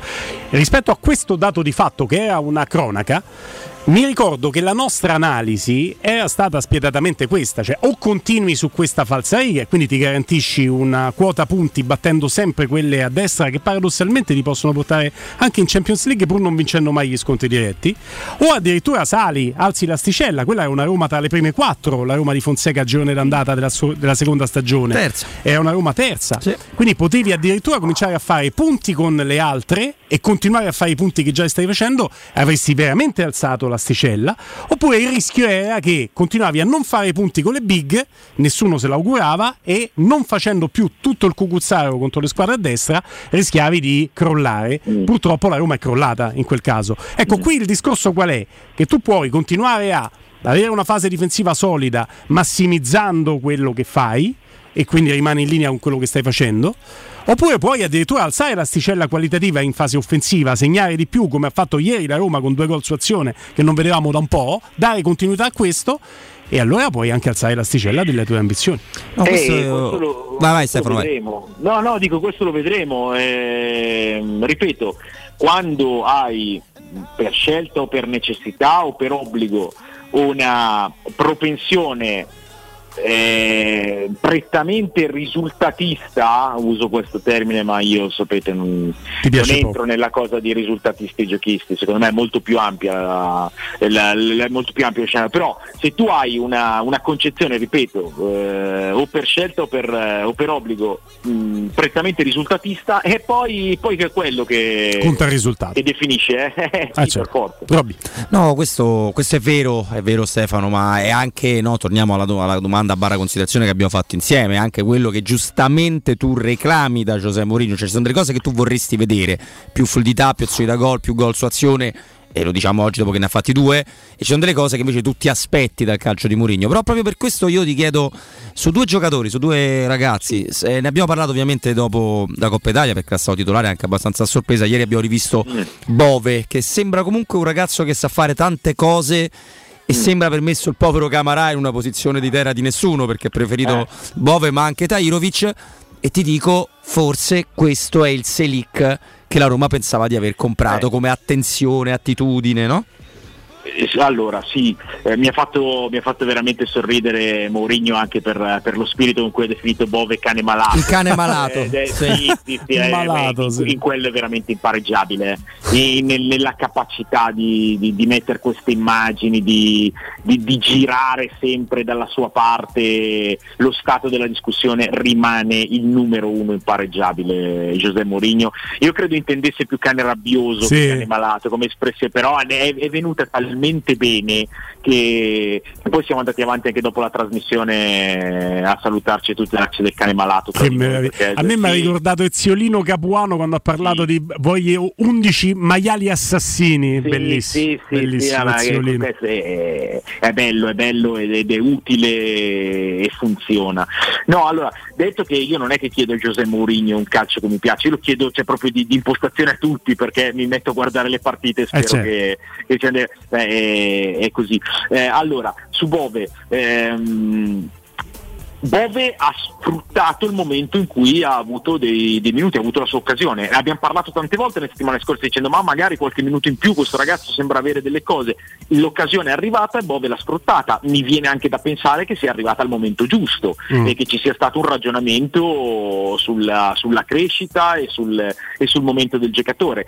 Eh, credo che eh, sia per caratteristiche quell'elemento che dà quel dinamismo al centrocampo del quale abbiamo sempre parlato, per il quale era stato preso Veinaldum, che ovviamente ha livelli più alti di tutti.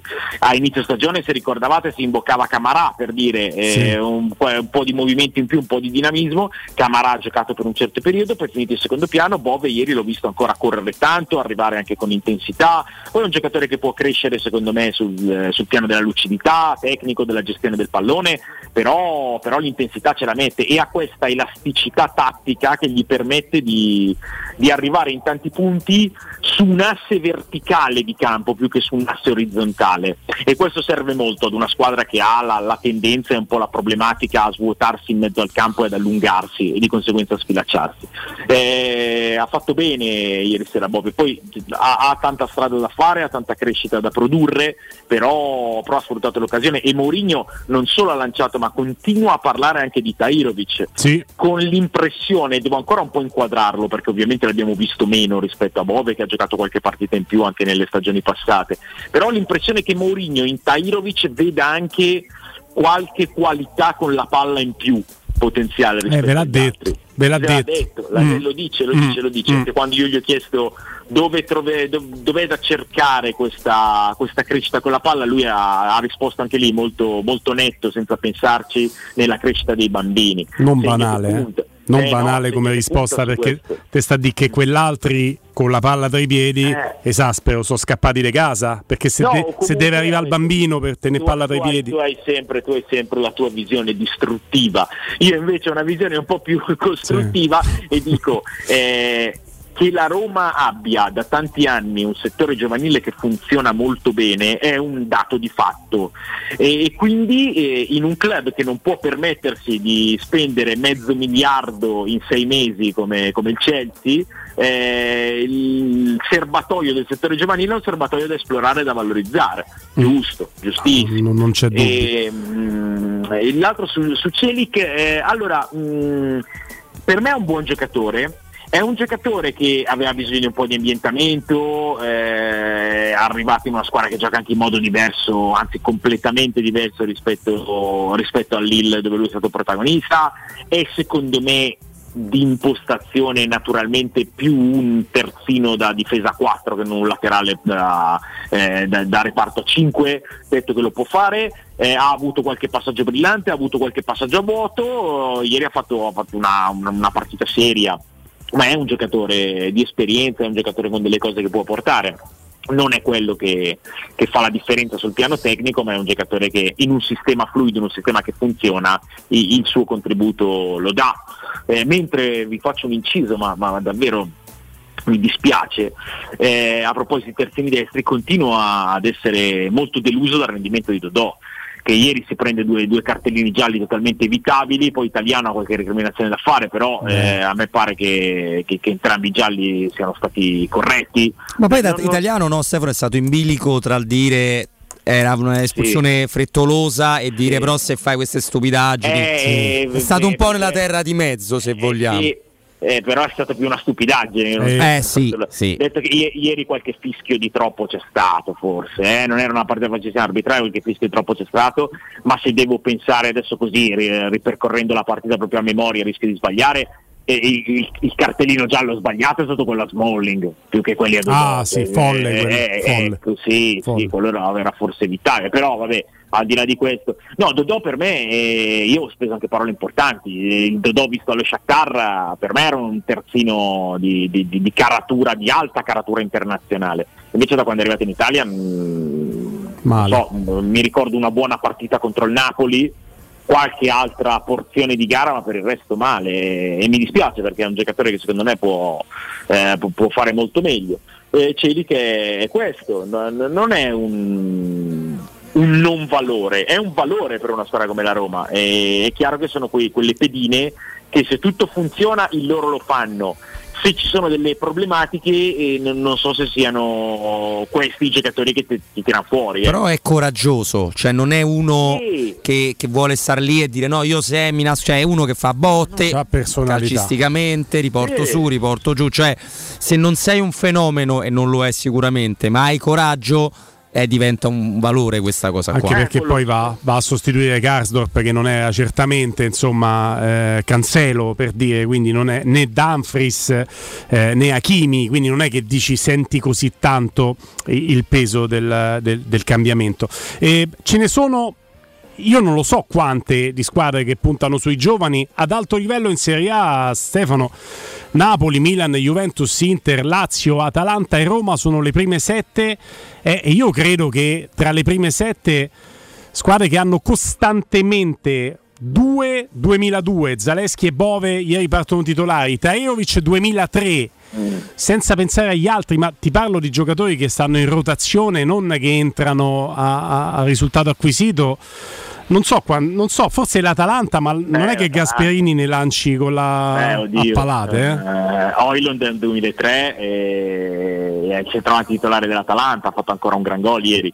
Scalvini per me è una delle più grosse promesse che abbiamo in Italia ed è un 2003 anche lui. Eh, ha fatto gol anche lui eh, ieri e tra l'altro ce, ce l'ha da, da quando ha debuttato questa propensione ad attaccare molto bene il primo pallo sulle, sulle palle inattive Scalvini. Mm, Mi piace tantissimo questo giocatore, Fa, tantissimo. fa un gollaccio, gollaccio nel senso che trova l'angolino contro la Roma che decide una partita che la Roma Sì, non meritava di perdere. No, no, ma parlavo proprio del. Se voi andate a vedere anche le sue primissime partite nella stagione scorsa, si- sia in campionato che in Europa League, mi pare contro il Bayer Leverkusen, eh, due, tre, quattro volte risulta pericoloso con lo stesso movimento con cui ha fatto gol ieri. Eh, poi è uno che, che, insomma Gasperini l'ha fatto debuttare da titolare all'Olimpico contro la Lazio a metà campo marcando Milinkovic Savic e questo ha risposto. No, no, mi, mi- piace molto. Atalanta, d'altra parte, è l'Atalanta. Senti, Eh, ma però- 5 minuti dopo la pausa? Così? Ma ci provo Così. sempre. No, eh, così. ed- ed mi tocca Guarda, sempre dirti a- di sì, abbiamo un vabbè. palletto, abbiamo un palletto per cui sei anche abbastanza sicuro che è 40, abbiamo un consiglio con un promozionale. Io lì sul consiglio ti libero. Eh? Vabbè, Vabbè? Così mi, mi parli anche del Napoli Juve. Vabbè. Dai, state lì, state lì.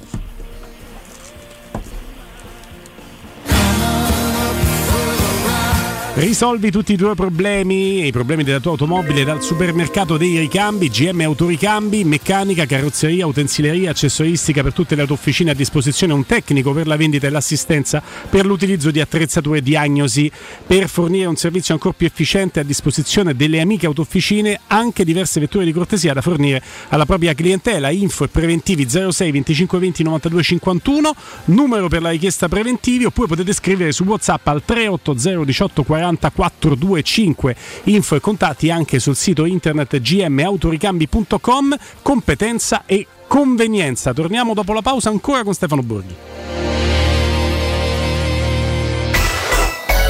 Pubblicità. Nel secondo semestre del 2022 il mercato immobiliare in Italia è cresciuto dell'8,6% rispetto al primo e le abitazioni più richieste sono le nuove costruzioni ad alto contenimento energetico. L'investimento nel mattone rappresenta ancora il bene rifugio per eccellenza. Ora è il momento di acquistare casa. Residenze Immobiliari ti aspetta in via Pietrocorti 13 a Colle degli Abeti per visitare gli immobili in classe A in vendita realizzati dal gruppo Edoardo Caltagirone. Per conoscere tutte le proposte immobiliari visita il sito residenze.com. Se ti dico come risparmiare sulla spesa senza rinunciare alla qualità? Va bene! Ne parlano tutti. Chiudi gli occhi, ti porto da. Aspetta, indovino. Iper la spesa, il risparmio ad occhi chiusi. Ma com'è che sai tutto? Dai, andiamo a scoprire le offerte. Fino al 18 gennaio, bistecca con osso di bovino adulto 99 centesimi letto. Minestrone alla Valle degli Orti 400 grammi 99 centesimi. Acqua rugiada 1,5 litri per 6 99 centesimi. Iper la spesa è sulla bocca di tutti. Vieni a scoprire offerte mai viste. Iper la spesa, il risparmio ad occhi chiusi. Quest'inverno non usare la caldaia a gas, ma il climatizzatore classe A tripla più 9000 BTU per un risparmio del 50% in bolletta. Approfitta dell'eco bonus con lo sconto in fattura del 65%. 570 euro in 24 rate a tasso zero, compresa IVA, installazione e 10 anni di garanzia. Showroom a Roma in piazza Carnaro 28 e Viale Marconi 312. Climanetonline.it Ehi, dico a te! Sì, proprio a te che devi cambiare gli occhiali da vista. Ma l'hai sentita la promozione di Officina Occhiali? È imperdibile! Acquista un occhiale completo di lenti e avrai in omaggio un occhiale da sole con lenti graduate. Approfittane! Con Officina Occhiali risolvi i tuoi problemi e la convenienza raddoppia. Con l'occhiale da vista, quello da sole è in regalo. In pratica, uno lo paghi, l'altro è in omaggio. Officina Occhiali ti aspetta a Ostia, in viale Capitan Consalvo 35. C'è ancora tempo! Offerta valida fino al 31 gennaio.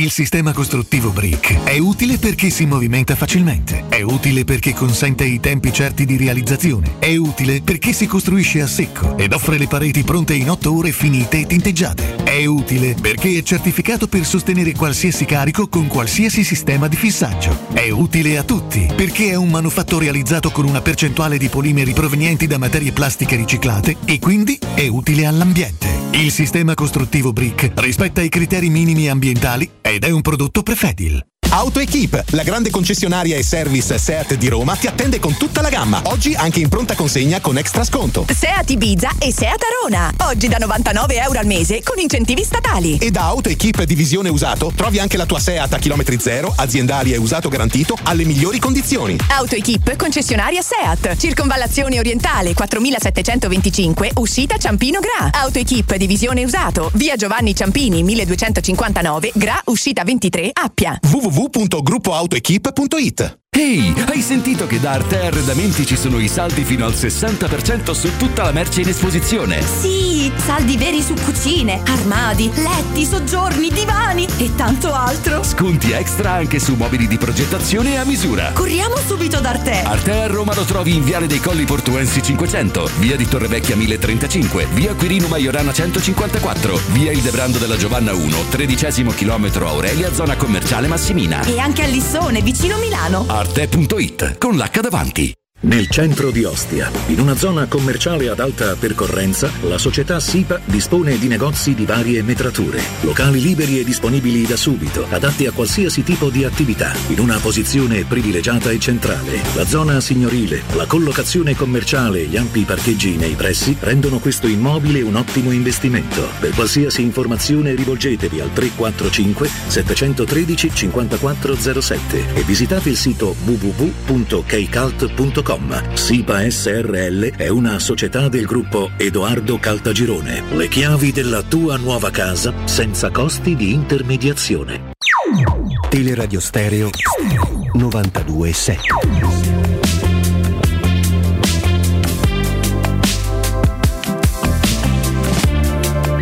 Stefano Borghi? Sempre qua. Sette minuti proprio questi scroccati malamente da- dal timpano della situazione, però... Eh, ma sai, ci- cioè, eh. una, una volta ogni tanto te lo si può anche concedere. eh. Ah, Vog- Vabbè, vog- vogliamo raccontare che ci ho provato malamente anche sabato che stavi a Lecce per raccontare Sì, la partita, io capito lì a chiedere. Va bene, va bene, senza, senza ritegno. Però, insomma, c'è chi va peggio di timpano, tipo la Juve a Napoli. È stata una, una batosta forte, anche perché insomma, l'impressione è stata che, che la Juve si è ritrovata un po' di fronte a uno specchio, otto vittorie consecutive senza subire gol, la scalata della classifica, tanti discorsi fatti, però anche, anche delle partite viste.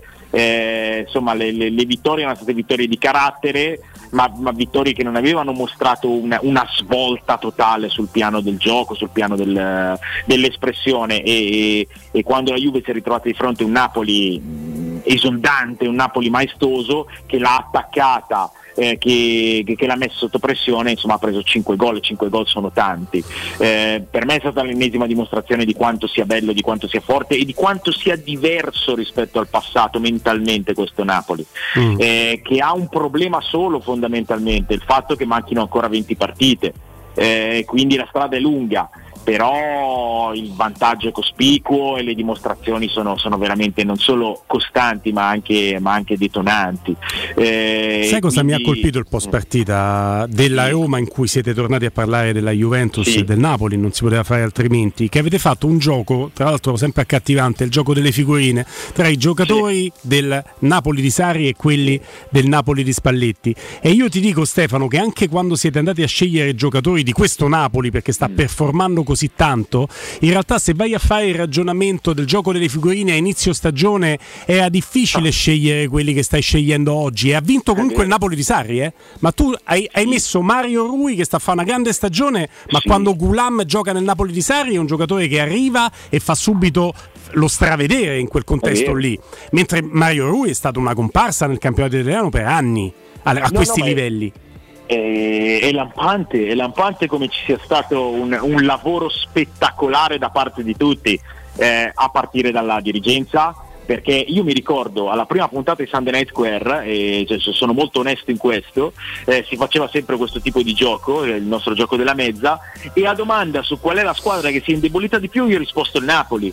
Era il 14 di agosto, non aveva ancora preso Raspadori, Simeone e eh, Ndombele che sono delle alternative, ma appunto parliamo di questo tipo di alternative. Però noi abbiamo iniziato il campionato con l'impressione che il Napoli cioè, si, si, fosse, si, fosse, buttato insomma, in un tunnel eh, eh, buio.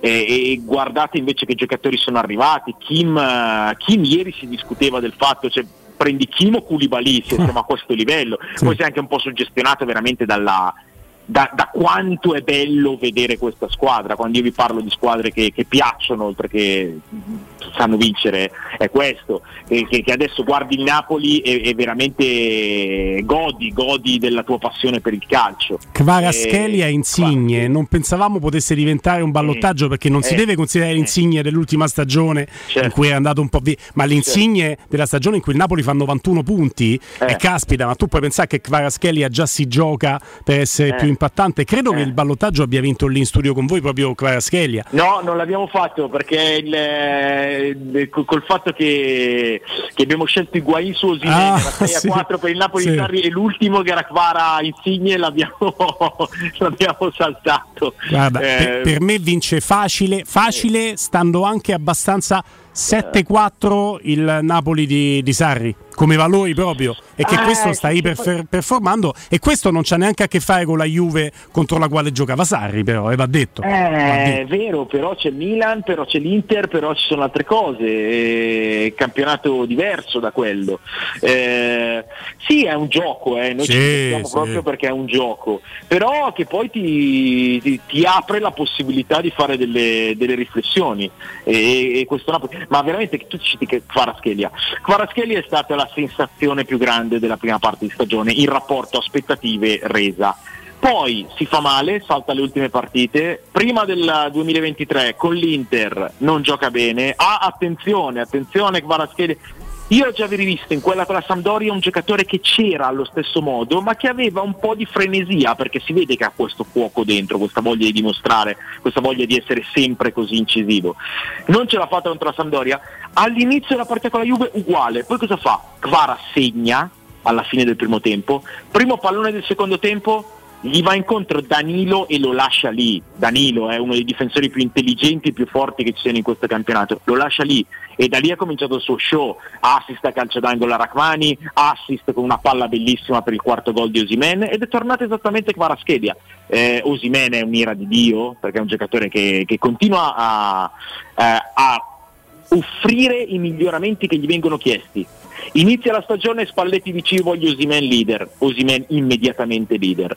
A un certo punto della stagione Spalletti dice sì ma Osimen deve riprendere a segnare di testa perché l'anno scorso segnava tanto di testa, è forte di testa, deve fare dei gol di testa perché non li ha ancora fatti. Due giorni dopo Atalanta-Napoli, gol di Osimen di testa e da lì ha segnato di testa in praticamente tutte le partite. Eh, Osimen è formidabile, eh, è pazzesco e, e si sta parlando di ragazzi giovani, ieri un altro giochino che abbiamo fatto quando sono state proposte le, le grandi coppie del Napoli degli, degli ultimi 30 anni. Maradona Careca e quando li vedi insomma ti tremano un po' i polsi. Poi Cavani Lavezzi, eh, poi eh, Insigne Higuain e poi Kvaratskhelia Osimen. E lì non ti so dire quale sia la coppia migliore, anche perché ripeto, Careca e Maradona per uno anche come me della mia età ti fanno fan tremare le gambe. Però sicuramente Kvaratskhelia e Osimen sono i due eh, con, eh, con l'età complessiva più bassa e, e, si sta parlando di gente che, che, che è in testa al campionato con, con grande margine. E sono queste le cose da, da notare e insomma tra le tante cose bellissime che offre questa squadra. Merito della dirigenza, meritissimo di Spalletti e merito anche di giocatori che hanno, che hanno raccolto la responsabilità e hanno dimostrato di essere, di, di essere uomini seri oltre che giocatori importanti. Grazie a Stefano Borghi. A voi, a domani, un grande abbraccio. Un abbraccio, anzi due, anche a Luca in collegamento con noi. Parliamo di Gabbetti Orte. Ciao Luca. Buonasera, buonasera a tutti. Ciao Guglielmo. Oh, beh, Luca, per chi cerca casa dei, dei, propri sogni, no? c'è la possibilità ad Orte Scalo, veramente a pochi minuti in treno da Roma, di andare al Parco delle Ginestre dove si aprono delle prospettive straordinarie. Assolutamente sì, assolutamente sì. Ecco, ehm, raccontaci un pochino questa, questa, iniziativa, raccontaci un pochino eh, come contattarvi, dai un po' di indicazioni ai nostri amici all'ascolto Luca. Come no? Allora, per iniziare ci tengo a presentarmi, sono Luca Morelli della Gabbetti di Orte. La nostra agenzia sta proponendo la vendita di questi splendidi appartamenti ad Orte Scalo, al Parco delle Ginestre. Qui il contesto è fantastico, venitelo a vedere perché ne vale veramente la pena un grande parco, un'area giochi dedicata ai bambini e tanti posti auto condominiali. Oh, si può dire che è un posto veramente a misura d'uomo rispetto alle, alla città, no? a quello che poi propone la quotidianità e voi state poi a un tiro di schioppo da, da Roma, quindi c'è la possibilità di arrivare veramente in pochi minuti in treno.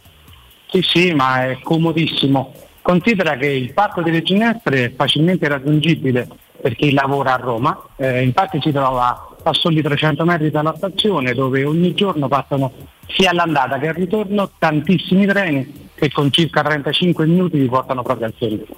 Ah, ecco, vedi, ci metto, ci metto, più io da pendolare per, per venire chiaramente a, a, a Roma. Eh, voi, voi, avete dunque la possibilità di, di, di garantire questa, questa, vita a misura d'uomo nel verde, eh, perché il Parco delle Ginestre è assolutamente ad Ortescalo una, una straordinaria realtà anche per quanto riguarda poi eh, non solo quello che ti fa vedere, ma l'aria che respiri in quel contesto, no? Sì, sì, qui si sta benissimo, tantissimi clienti vengono da Roma e si vanno trovati molto molto molto bene. Ecco, il fatto di andare al di fuori delle mura della città, quindi di, di uscire no, dal contesto urbano, ci permette anche di accedere a dei prezzi che chiaramente per lo stesso taglio di appartamenti in città sarebbero differenti, sarebbero superiori. Eh, credo proprio di sì. Tu considera che qui abbiamo ancora a disposizione tantissime tipologie, tipo i monolocali da 33.600 euro, i bilocali, i trilocali fino agli attici. Eh, ti faccio un esempio, il trilocale di 89 metri quadri con un grande salone, una bella cucina abitabile, due camere, due bagni e due balconi, lo stiamo proponendo a, so- a soli 75.000 euro. Beh, ragazzi, questa è una, roba, è una roba impressionante e chiaramente tutto nel contesto straordinariamente bucolico del quale vi abbiamo parlato. C'è da fare chiaramente una scelta di vita, ma eh, sono scelte che poi si possono fare per il proprio benessere con la consapevolezza, Luca, e torniamo al punto di partenza prima di dare le coordinate, con la consapevolezza che sì, è una scelta epocale, una svolta eh, nelle proprie abitudini, però stiamo parlando sempre di un'abitazione in un luogo a 35 minuti in treno dalla eh capitale. Sì. Eh sì, sì, sì, molto molto comodo. Allora- poi ti posso dare i nostri riferimenti. E questo è molto importante perché adesso abbiamo creato una curiosità in chi ci ascolta, ma abbiamo detto delle cose reali, rispetto alle quali però magari c'è chi può voler andare più in fondo. E allora stiamo prendendo un altro po' di tempo perché carta e penna o telefonino in mano, adesso si segna il numero di telefono per contattarvi per- perché poi darete tutte le indicazioni del caso, potete prendere appuntamento, insomma non si decide di comprare casa dalla mattina alla sera, ma si può iniziare un percorso di curiosità intanto. Allora, prima di tutto potete trovare per eh, levarvi le vostre curiosità, andare a vedere il sito dedicato che è www.parcodeleginestre.it oppure seguire la nostra pagina Facebook Gabbetti Orte dove potete trovare queste e tutte le nostre offerte. E poi per organizzare una visita agli appartamenti oppure semplicemente per chiedere delle informazioni mi potete chiamare allo 0761 40 17 54. Ricordiamo di nuovo 0761 40 17 54 o 06 53 09 39 61. Parco de- delle Ginestre, la tua nuova casa ti aspetta e ricordiamo che Parco delle Ginestre è una commercializzazione Gabbetti Agenzia Orte. Grazie Luca, grazie alla Gabbetti. Grazie a voi. Teleradio Stereo 927.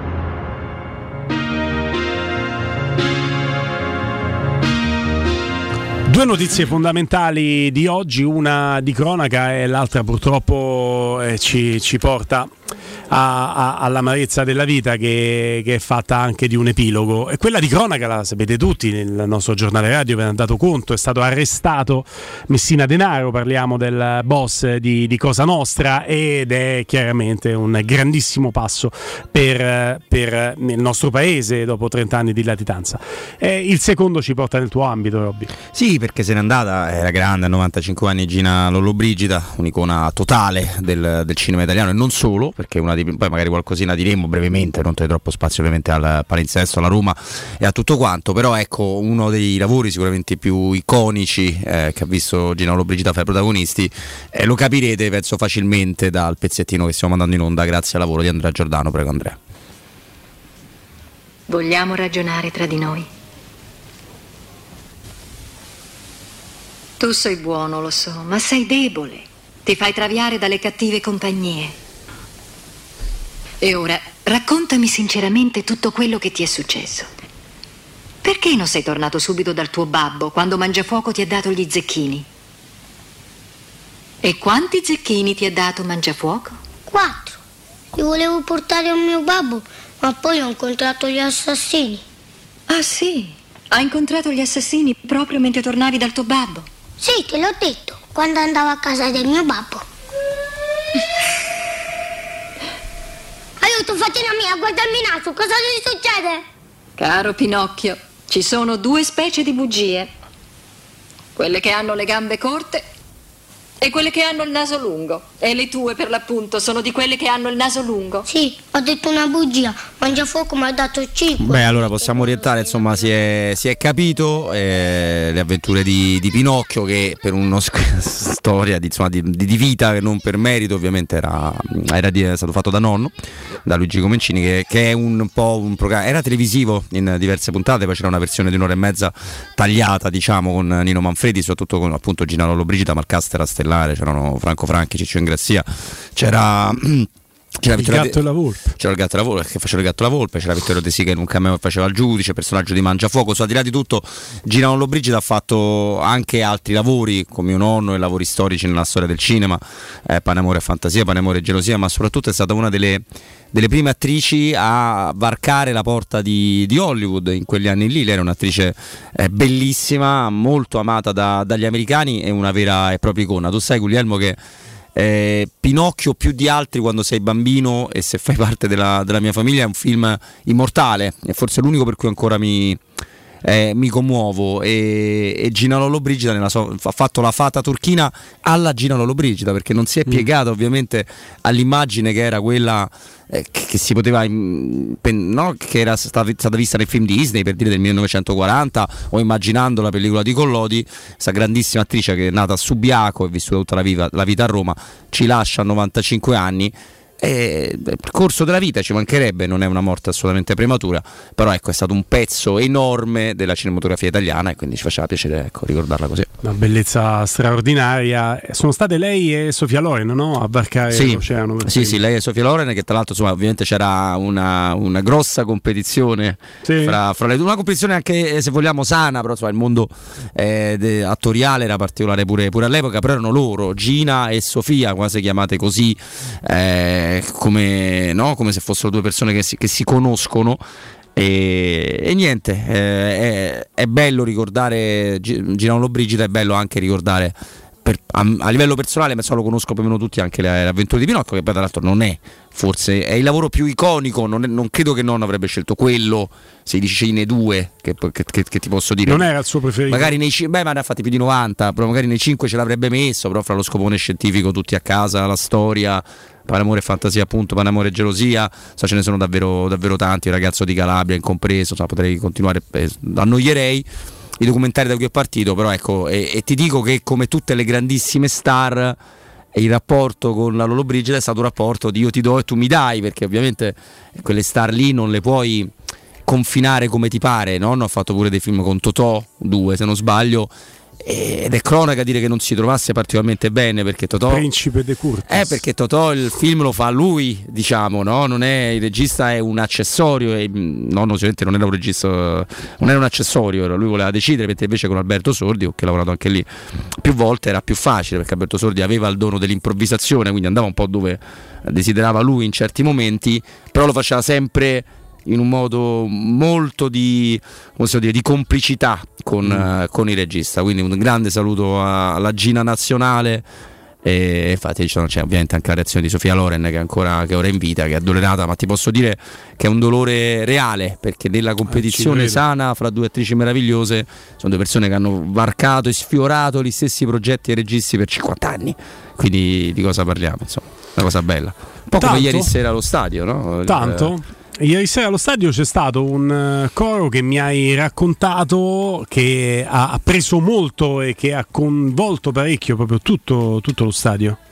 Ma guarda, è stato molto particolare perché quel coro viene tirato fuori già nel corso di, di Roma-Genoa, ma poi per la partita un po' brutta, poi per la sera e mezzo della settimana, non si è preso subito quello che forse si doveva già prendere giovedì sera e si è preso ieri in un modo fragoroso perché la Roma ha avuto, un po' come la sua squadra, la tifoseria della Roma, perdonami, ha avuto degli alti e bassi nel corso della partita che riguardano non tanto la sul centrale, ma i settori che dovrebbero, dove, dove- dovuto non c'è niente, però accompagnare. Nel momento in cui segna la Roma è la prima volta che prende piede questo coro e ti dico che si è sviluppata. Allora, il coro stagionale, come è stato quello dell'anno scorso, quello della semifinale di Champions League di Francesco, deve ave- ha una caratteristica, che è raro che si debba macchiare dell'onta della sconfitta quando è in fase di lancio. Cioè viene scelto un momento ad hoc, non, non lo vuoi associare a una partita che poi viene pareggiata. Ah, ok, ok. Capito che ti voglio dire? Quindi avevamo tutti nell'area l'elettricità. Quando lo rifacciamo questo coro, che tra l'altro prevede un sedersi e rialzarsi, e la, e la Sud giustamente ha pensato di, di riproporlo una volta che si è fatto il 2-0. Quindi che si era capito che quel coro non sarebbe stato macchiato, era molto Negli difficile. ultimi 20 minuti, diciamo. Sì, esatto, e ha preso piede in un modo eh, clamoroso. È molto bello. Guarda, prima che lo ascoltiamo, permettimi di dire una cosa, perché sul centrale si canta e si canta tanto. Dove sto io, il curvino, per intenderci, lato Montemario, è un'estensione della curva, c'è tanta gente che prima... Ex distinti. Eh, no, è l'ex distinto però lato Montemario non si è mai chiamato per la Roma distinto, è sempre chiamato curva sud laterale da 25 anni più o meno a, a questa parte. Ma io voglio fare i complimenti ai ragazzi dei distinti sud, i veri distinti, quelli che sono lato Tevere, curva sud. Perché, perché partecipano quasi ai livelli della, della centrale, perché ci sono dei gruppi quasi a livello ultra, ci sono pure dove sono io, nelle due vetrate, una dove è venuto a cercare Angelo ieri, una quella del gruppo storico dei lupi, ma anche i ragazzi che sono sotto, ma i distinti sud, che sarebbe comunque un settore classico, no? da partita, non da tifo, eh? stanno partecipando Guglielmo da tutta la stagione e forse anche parecchio la scorsa in modo importante. E voglio mandare un abbraccio no, ideale a tutti quei ragazzi. Tevere come partecipa? Tevere, Tevere non è L'ago della bilancia è quello perché poi quando partecipa alla Tevere paradossalmente è più facile coinvolgere anche la Nord che sarebbe troppo a distanza con eh, la Sud. La Monte Mario non ti può aspettare la partecipazione. No, no, allora guarda, la- la- la- intanto la Nord, la Nord sponda Roma canta, eh, solo che è molto distante anche Eh, da dove sono io. proprio. Esatto. La Tevere è, mo- è diventata molto Tevere di- degli ultimi anni, cioè è un settore caldo perché rimane caldo, perché sono tanti anche lì, tanti ex frequentatori della, della Sud e che ti fa accorgere di alcune cose, no? Perché se tu noti che c'è qualche protesta eccessiva dalle parti basse della TV per una cosa che magari non hai visto, vuol dire che qualcosa è accaduto. No. Quando protestano per un fuorigioco, adesso è più difficile perché ovviamente è tutto automatico. eh, però ecco, la Tevere partecipa ai cori grossi, ovviamente. Ma i distinti sud sono nelle ultime due stagioni una grande bella sorpresa, eh, perché stanno partecipando quasi a livello di sud centrale. Noi andiamo in pausa al giornale radio proprio con il coro che ha preparato Andrino Giordano, ma il coro ce lo sentiamo tutto andando in pausa dopo aver sentito un eh, consiglio, consiglio che ci porta da Securmetra, azienda leader nella sicurezza ed esclusivista Fisce per il centro Italia. Consiglia Fisce F3D, il cilindro con il sistema antieffrazione di altissima sicurezza garantendo l'assoluta inviolabilità della tua porta. Securmetra offre agli ascoltatori di Teleradio Stereo che scelgono Fisce F3D la garanzia scudo che consiste nel rimborso dello speso in caso di effrazione della serratura installata. Tagliato il traguardo di 11.000 installazioni, zero furti subiti. Securmetra propone la tua nuova porta corazzata Fisce con il 25% di sconto, sopralluoghi sempre gratuiti e senza impegno. Approfitta della detrazione fiscale del 50%. Per pronti interventi e assistenza, servizio 24 ore su 24, Securmetra, via Tripoli 120, info www.securmetra.it, telefono numero verde 800 001 625. Securmetra, il loro lavoro è proteggere il vostro spazio. Sentiamolo sto coro.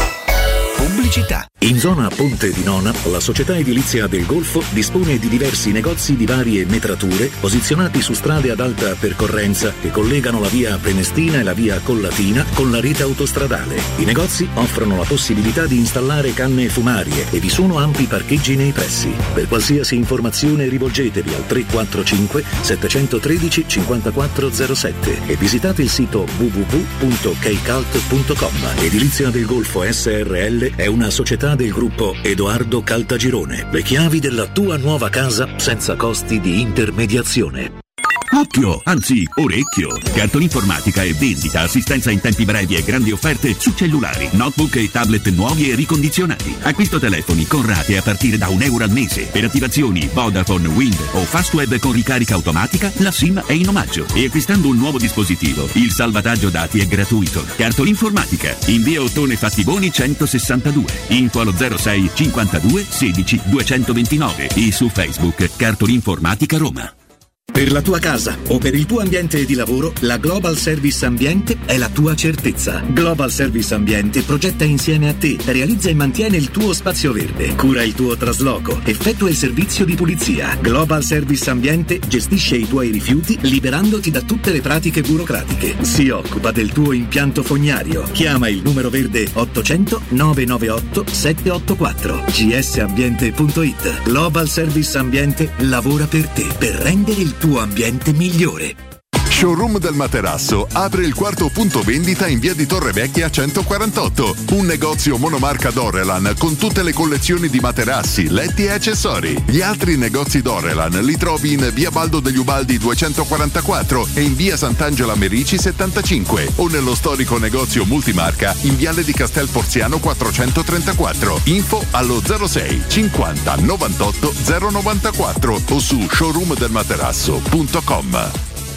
La tua caldaia è a norma? Per la massima sicurezza falla controllare da Nuova ITC, centro assistenza ufficiale Vaillant ed Ariston. E se vuoi cambiarla grazie all'eco bonus, con noi hai lo sconto in fattura del 65%. Inoltre, pronto intervento per manutenzione caldaie e climatizzatori di tutte le marche. Nuova ITC. Contatti allo 06 52 35 05 19 o su nuovaitc.it.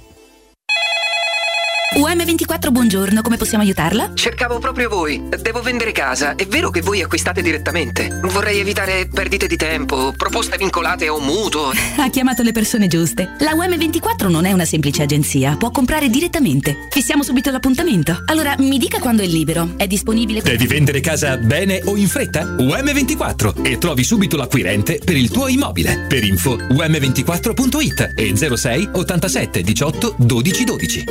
Tesoro, andiamo a fare shopping questo sabato? No, devo prendere appuntamento dal dentista, non ho mai un minuto libero. Allora andiamo da Blue Dental Valmontone Outlet, il nuovo centro Blue Dental all'interno del centro commerciale. Tu fai la visita e io vado a comprare quel vestito che volevo da tanto. Perfetto, voglio fare shopping anche io. Ovvio, infatti me lo regali tu. Blue Dental Valmontone Outlet per un appuntamento. Chiamalo 06 83 65 0304. Direttore sanitario dottor Massimo Monaldi, Albo di Roma, numero 343. Acquistare le zanzariere Z-Screen a gennaio? Sì, è il momento migliore. Entro il 31 gennaio, oltre alla super offerta Buon 2023 per gli ascoltatori, c'è un ulteriore buono acquisto fino a 75 euro con la garanzia soddisfatto o rimborsato. Chiama subito l'800 196 866 o visita il sito zanzaroma.it. Z-Screen, la super zanzariera con un super servizio e una super garanzia.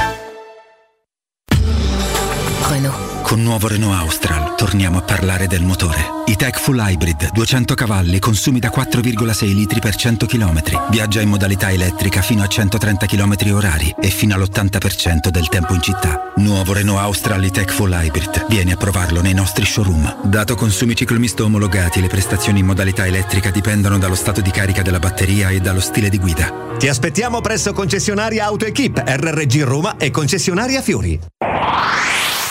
92.7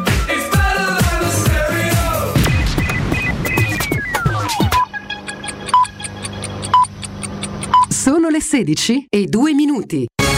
Teleradio Stereo 92.7, il giornale radio, l'informazione. Di nuovo insieme con Benedetta Bertini, buon pomeriggio. È stato arrestato Matteo Messina Denaro, il boss mafioso è stato fermato dai carabinieri del Ross dopo 30 anni di latitanza. Secondo quanto si apprende avrebbe tentato una breve fuga ma si sarebbe arreso dopo pochi minuti. È stato arrestato all'interno della clinica privata La Maddalena di Palermo dove un anno fa era stato operato e da allora stava facendo delle terapie in dei hospital. Nel, del documento falso esibito ai sanitari c'era scritto il nome di Andrea Bonafede. Il boss è stato condannato all'ergastolo per decine di omicidi, tra i quali quello del piccolo Giuseppe Di Matteo, per le stragi del 92 è stata la vita ai giudici Falcone e Borsellino e per gli attentati del 93 a Milano, Firenze e Roma. Quella sera non voleva uccidere, ha avuto un istinto suicida. La pistola è stata tirata fuori per fare del male a se stesso, il colpo è partito e coincide con le lesioni mortali che ha riportato la vittima, ma non c'era l'intento di uccidere, lo afferma l'avvocato Fabio Taglialatela, avvocato di Costantino Buonaiuti, l'uomo che venerdì ha ucciso l'avvocatessa Martina Scialdone. Per l'indagato il GIP ha convalidato l'arresto. L'uomo di 61 anni si è avvalso della facoltà di non rispondere. La Procura di Roma contesta a Buonaiuti l'omicidio volontario aggravato dalla premeditazione dai motivi futili e abietti. E sono molti i cittadini che eh, ci chiedono se il Comune di Roma adotterà lo stralcio dei debiti nei confronti del fisco fino al 2015, avvalendosi della facoltà prevista dalla legge di bilancio del 2023. La Giunta Comunale non applicherà lo stralcio dei debiti, la questione sarà sottoposta al voto dell'Aula Giulio Cesare. Adesso è il momento delle previsioni del tempo. Un saluto e ben trovati da ilmeteo.it. Domani in arrivo il ciclone polare Tor, a Roma generali condizioni di maltempo con precipitazioni diffuse e anche abbondanti. Soffieranno forti venti di libeccio, la temperatura più alta si attesterà attorno ai 14 gradi, la più bassa invece scenderà a 10 gradi circa. Anche sul resto del Lazio il tempo sarà compromesso da precipitazioni diffuse e spesso forti. La neve cadrà copiosa sui rilievi sopra i 1100 metri di quota. Attese poi forti mareggiate sulle coste sferzate dal libeccio. Le temperature non subiranno sostanziali variazioni, punte massime comprese tra i 10 e i 14 gradi. Per ora è tutto da ilmeteo.it dove il fa la differenza. Per dettagli maggiori c'è la nostra app. Un saluto da Alessandra Tropiano. Per tutto per quanto mi riguarda, l'informazione torna alle 17. Vi lascio ancora in compagnia di Guglielmo Roberto da parte di Benetta Bertini. Un saluto. Il giornale radio è a cura della redazione di Teleradio Stereo. Direttore responsabile Marco Fabriani. Luce Verde, Roma. Bentrovati dalla redazione, buon pomeriggio. Traffico in aumento sulla rete viaria cittadina. Sul raccordo anulare abbiamo code a tratti in carreggiata interna a partire dalla Nomentana sino allo svincolo La Rustica. In carreggiata esterna in colonnamenti a tratti a partire dall'uscita Pontina Eur sino alla Tuscolana. Sul tratto urbano della Roma Lacrio anche qui rallentamenti con code per traffico intenso da Viale Palmiro Togliatti sino al raccordo anulare. In tangenziale code tra la Galleria Giovanni XXIII e la Salaria in direzione San Giovanni. Maggiori informazioni su queste altre notizie sono disponibili sul sito roma.luceverde.it. Un servizio a cura dell'ACI e della Polizia Locale di Roma Capitale. Teleradio Stereo 92.7. Teleradio Stereo 92.7.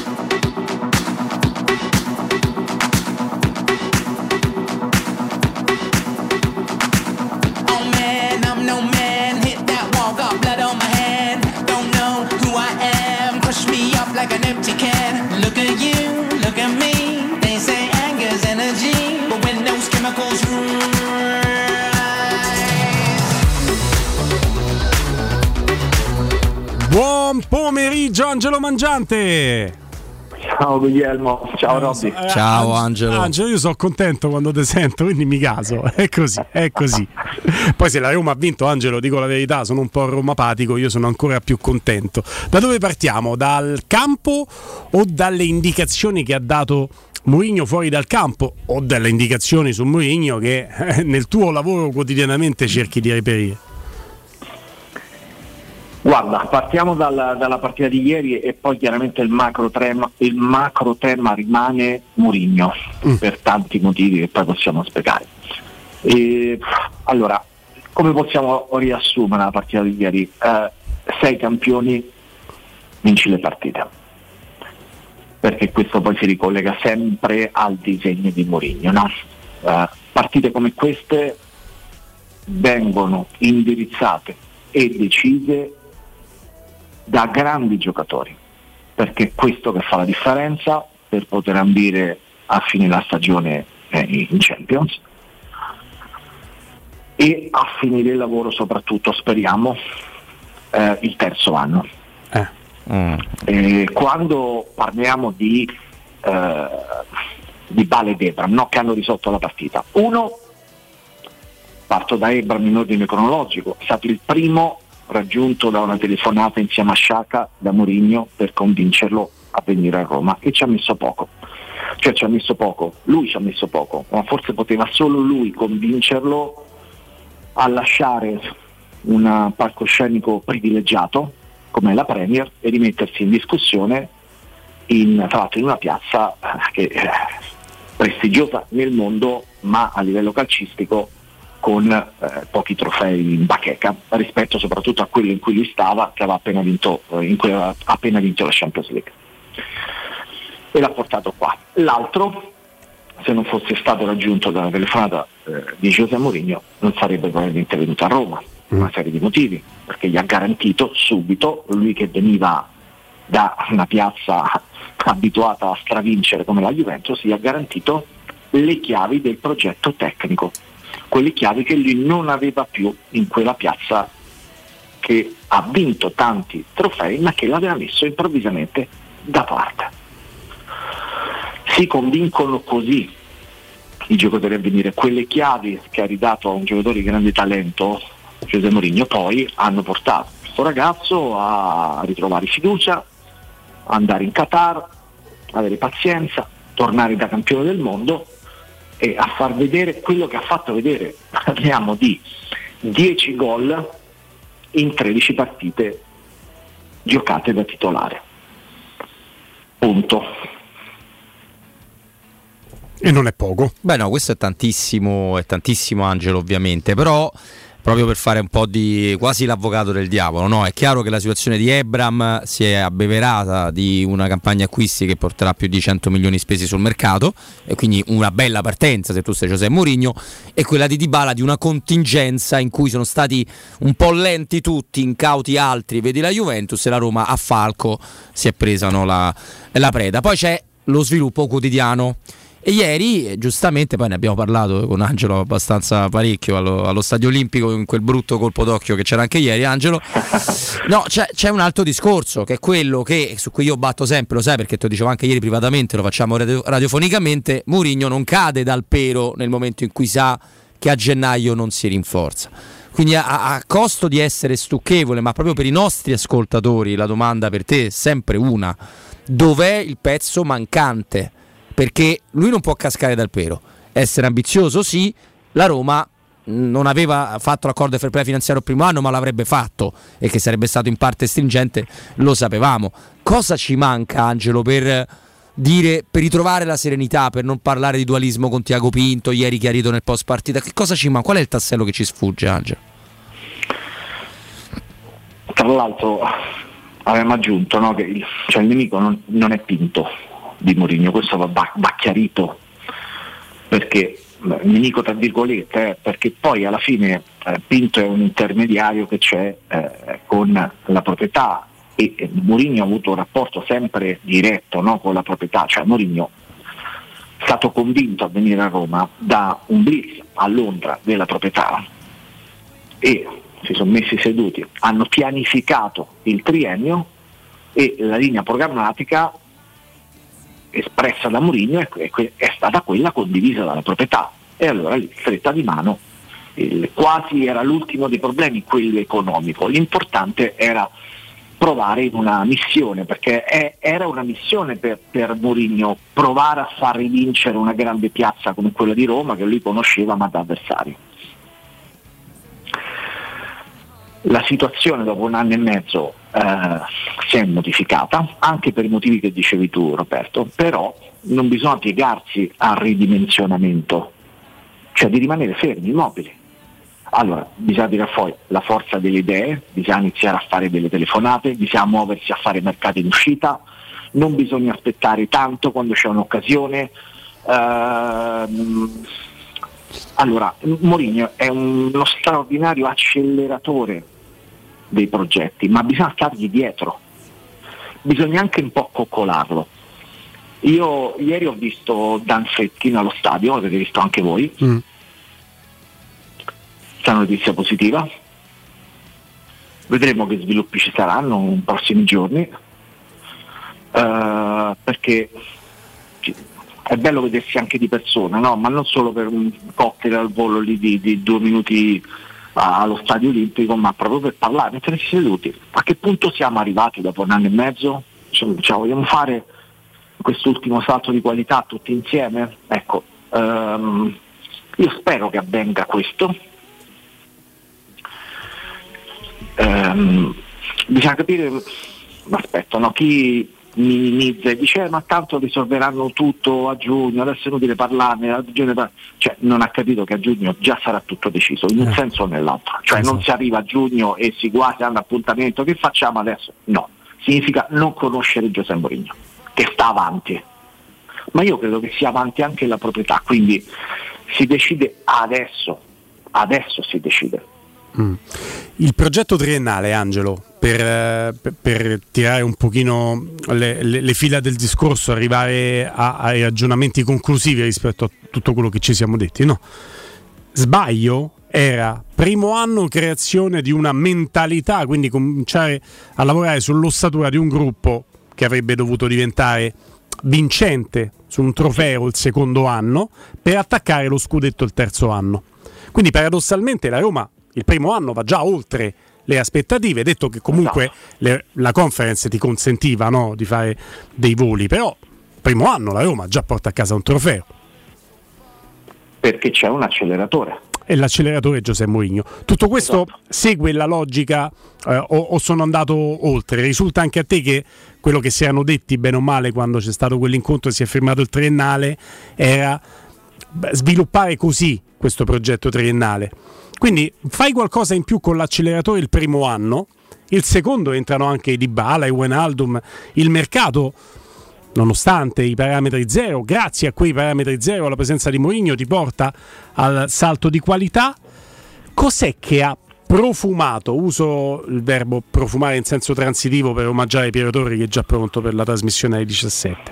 Cos'è che ha profumato Mourinho che non lo ha convinto, che gli ha fatto pensare aggiorniamoci con la proprietà perché non so se siamo nelle condizioni di arrivare a quel terzo anno col salto definitivo. Ma intanto lui eh, è consapevole che sia sopraggiunto il discorso della sostenibilità no? imposta dai paletti, ma questo non significa ridimensionamento. Tu puoi fare anche un certo tipo di, mercato, di, di- di sviluppo della rosa senza iniziare a perdere Smalling, ad esempio, Zagnolo, ad esempio, perché ehm, improvvisamente Mourinho ha coccolato Zagnolo. La sua età lo deve tutelare, deve avere personalità. Perché se tu puoi fare mercato, se tu sei il Chelsea, il Newcastle, cioè poi hai, hai un, un budget eh, illimitato, puoi anche permetterti di perdere Zagnolo, ma la Roma non può permettersi di perderlo.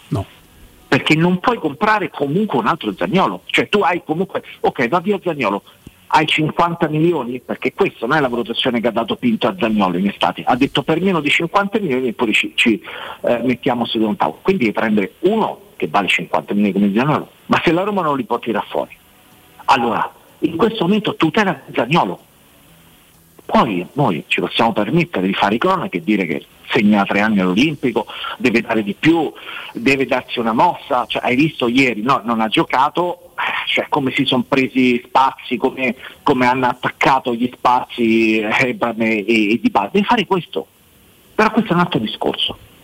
Allora, anche in questo momento in cui sono mutate le condizioni, non bisogna però ridimensionare la rosa, cioè Smalling lo devi tenere.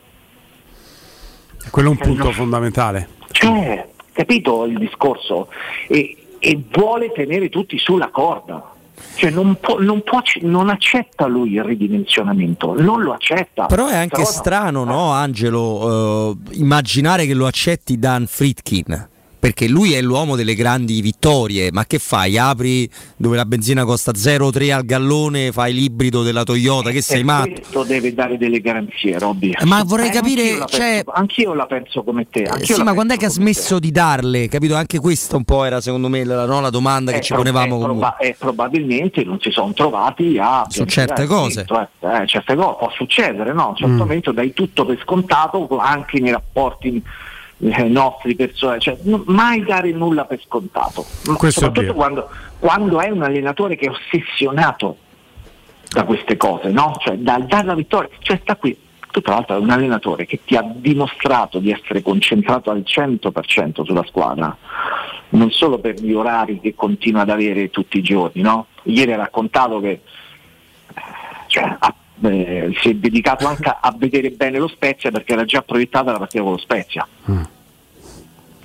Ma eh, uno che dice no alla, alla nazionale portoghese e alla Seleção perché crede ancora in questo progetto, gli devi stare dietro, devi stare dietro.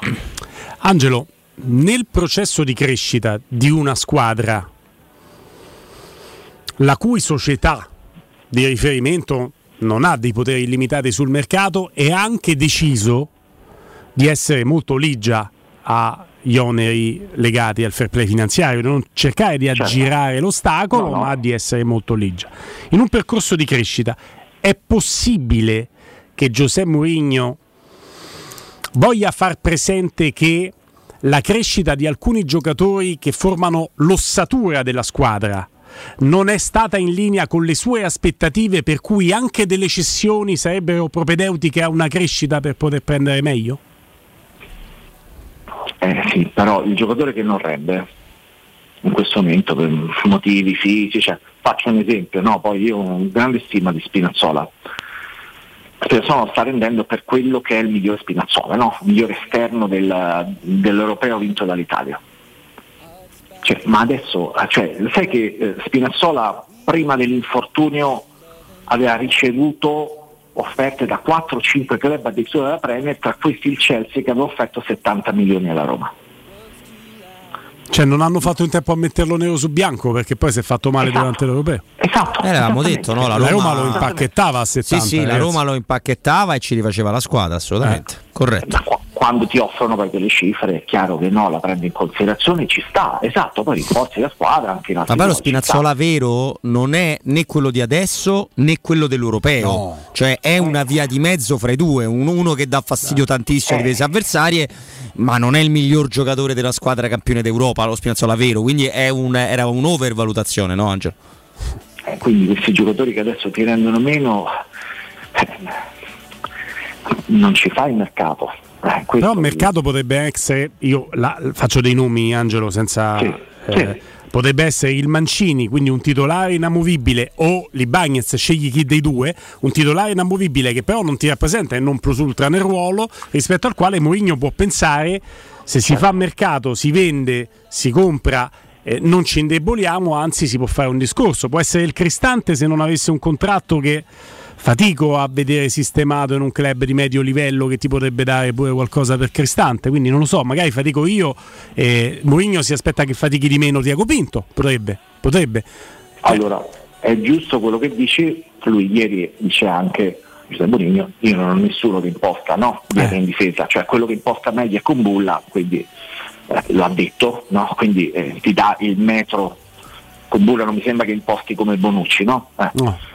E, mh, allora, se l'Inter, adesso faccio un esempio no, di, di scambio che ti fa salire il livello tecnico, se l'Inter ti propone lo scambio, loro vogliono Mancini perché improvvisamente Simone Inzaghi decide che vuole uno come Mancini e ti dà bastoni, secondo me è quello che imposta meravigliosamente questa non è la migliore stagione di bastoni, eh, perché No, è no. sceso di rendimento, però è, è quello, è quello sarebbe il, il giocatore per giocare a tre perfetto per esigenza ora, perché dai palla a lui c'è il piede da, da trequartista, al sinistro da trequartista.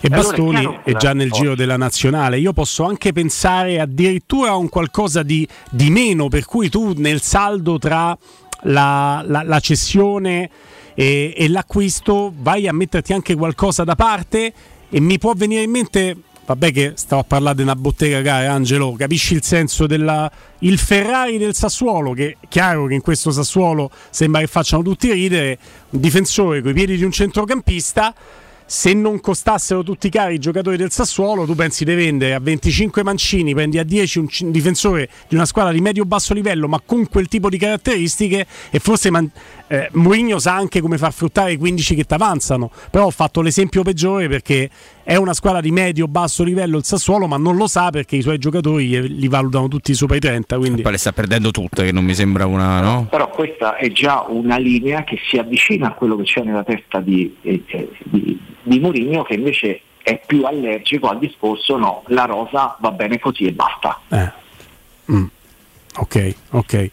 Ma guarda che un grande problema, Angelo, adesso può sembrare un paradosso, ci fa pure entrare un pochino in quello che abbiamo visto ieri sera della rosa della Roma, è che leggevo un amico, visto che il numero è assolutamente confermato, sono sempre attenti i nostri ascoltatori su Twitch, la Roma ha fatto il 70% dei suoi gol, che sono pochi in questa stagione, quando non era in campo Nicolo Zagnolo.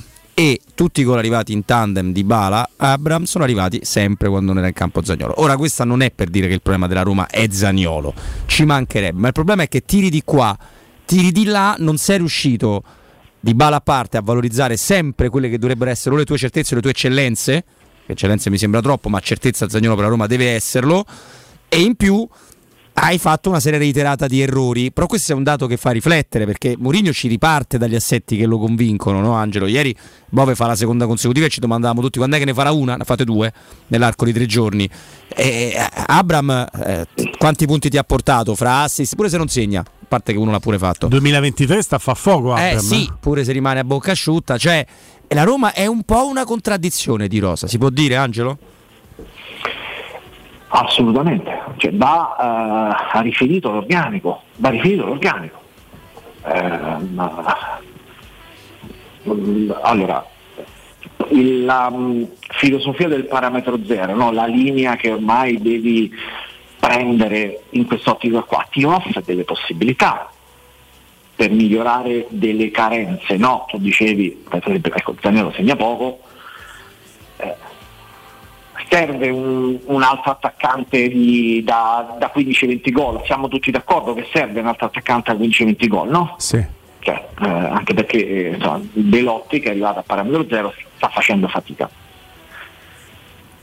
Eh, devi, se, se, sei ambizioso devi provare a prendere Depay. Mm. Ci devi provare. È ancora possibile, è libero, va in scadenza a giugno. Leggevo oggi che Xavi ha rifiutato uno scambio con Correa dell'Inter, ha detto no, Correa non, non mi serve, preferisco tenere Depay. Ehm... Da quello che ho capito il Barcellona comunque lo, se lo tiene fino al termine della stagione anche a costa eventualmente no, di perdere qualcosa che... Xavi con l'Inter non ci vuole fare tanto, eh? i rapporti sono un po' tesi. Non lo so, poi mm. può sempre succedere che magari si infortuna Lewandowski, no? toccando mm. ferro per lui ovviamente, ma cioè, e qui è un club ricco, se lo tiene. E, beh, potrebbe essere questa lo deve prendere adesso per farlo poi arrivare a giugno, no? Sì, il progetto è realmente in quella direzione, no? eh, legata ai campioni che ti portano a traguardi più, più ambiziosi appunto. Ti risulta qualcosa dell'interessamento del Tottenham per eh, Zagnolo? Cioè è una notizia o chi lo ha scritto perché è uscito proprio ieri ha fatto un sillogismo andando sull'interessamento che aveva Paratici ai tempi della Juve, i pizzini per non Zagnolo. Non risulta in questo momento che siano l'interesse di Antonio Conte. Anche perché ne ha tanti che possono fare quello che fa De Paoli Conte. Poi Conte per carità può rimestare, ha fatto una, un'altra figuraccia, cioè figuraccia, l'Arsa è stato benissimo, ora il derby è finito subito mm. fra il Tottenham e l'Arsa, credo abbia altri problemi. Su gennaio proprio no, e poi vedremo in estate, in estate può succedere di tutto, ma su gennaio proprio no. Scambio Kuluseschi-Zagnolo lo fareste voi? Qua eh, stiamo nel gioco, eh, perché stavo ragionando come Kuluseschi quando esce mi sembra un giocatore che fisicamente possa ricordare Zagnolo che era già esploso, Kuluseschi esce col Parma, Zagnolo aveva già dato dei segnali e, e mi sono trovato ieri amaramente, amaramente, a ragionare tra me e me come eh, invece quello che è un giocatore che partiva dietro io, io oggi forse il cambio te lo farei senza pensarci troppo. Chiedo a voi però un'opinione Ma qui, non è una notizia. Vai, si, mi sembra che ci siano le premesse, eh, Guglielmo, sia perché il Tottenham l'ha pagato tantissimo, eh, ha un ingaggio alto, non, non vende giocatori il Tottenham, club ricchissimo. No, no, ma infatti non è una notizia, Angelo. Se a te piace Kuluseschi più di quanto non piace no, a Zaniolo, sì, più che altro. Eh. Piace, ma eh, a me piace, ma in questo sono convinto che Mourinho abbia delle idee molto chiare, no? Primo anno perché c'è stata anche l'accelerazione? Perché lui eh, a un certo momento ha usato anche le maniere brusche, pronti via è arrivata, ha fatto subito la lista degli esclusi, mm. anche illustri. C'era pure Pedro, no? qualcuno si è stupito, però è così, ha accelerato e dopo un anno ha avuto ragione lui. Visto Pedro quante, quante partite salta, no? eccetera. Poi magari ti può aver anche fatto vincere il derby, ma lui guarda in prospettiva, no? Quel, cioè, fin dall'inizio lui ha guardato eh, il, le sue mosse per i tre anni che lo aspettavano. E quindi a maggior ragione, anche nelle scelte di mercato, è lui la, la stella cometa, no? è lui quello che telefona, è lui quello che attrae i giocatori Peccato no, per Wijnaldum, perché pensa quanti punticini di più avremmo Mamma avuto no? eh. con, con, un calciatore così.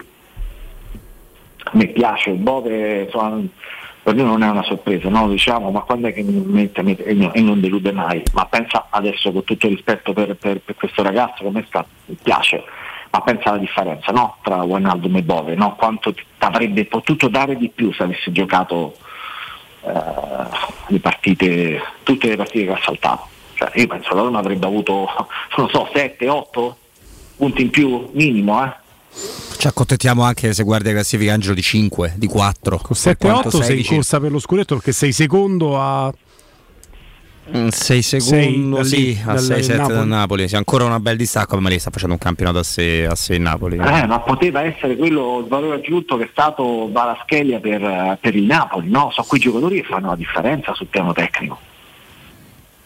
Sì. Comunque è andata, vabbè, adesso il discorso è questo, è inutile eh, parlare di una cosa che adesso è andata. E, però ecco, è fondamentale questo aspetto eh, rimettere un punto di equilibrio tra le ambizioni di un allenatore e gli sforzi lodevoli di una grande proprietà eh, che è una garanzia e, ed ecco perché è importante non disperdere la forza di questa proprietà e l'ambizione unica no? che, ha, che, può avere, può portare un allenatore con l'esperienza di, di Giuseppe Mourinho. Entra qualcosa Angelo, su questo ci salutiamo, il prossimo collegamento ce l'abbiamo venerdì, quindi se qualcosa magari si andrà a muovere potrebbe addirittura succedere in questi giorni. Hai la sensazione che entrerà qualcosa nel mercato di gennaio? Siamo al 16. Se dipende si sbriga da... a vendere qualcuno, aggiungo esatto. io. Eh, dipende tutto da quello, perché uno deve uscire e uno può arrivare. Uno deve uscire e uno può arrivare, no? anche in rapporto al tipo di cessione, mm. eh, quella di Shomurodov con il titolo però definitivo, che è stato l'errore fatto dalla Roma nell'acquistato. Eh, e quindi sì, io mi tengo, mi tengo, la porta aperta, anzi mi aspetto un colpo di coda. Mm. Mm. mm. E su questo raggio di sole, Angelo, io direi di salutarci, ci diamo appuntamento a venerdì e ovviamente sempre grazie, un abbraccio grande. Ciao Angelo. Un piacere, un abbraccio. Angelo Mangiante di Sky, vi ricordo Edgar Trasporti, trasporti internazionali, spedizioni via mare, via aerea, via terra, pratiche doganali import-export, magazzino doganale deposito IVA. Edgar Trasporti è il tuo partner strategico perché ti accompagna e ti supporta in tutto il processo di spedizione. Quindi Edgar Trasporti, vi ricordo, si trova a Commerce City, dietro la nuova fiera di Roma, telefono 06 65 00 4225 65 00 4225. Il sito web è www.edgartrasporti.com. Edgar Trasporti perché la logistica e i trasporti, quando sono efficaci, fanno la differenza. Che ti giuro stavolta non lo scorderò come quando di notte nella blu. Pubblicità.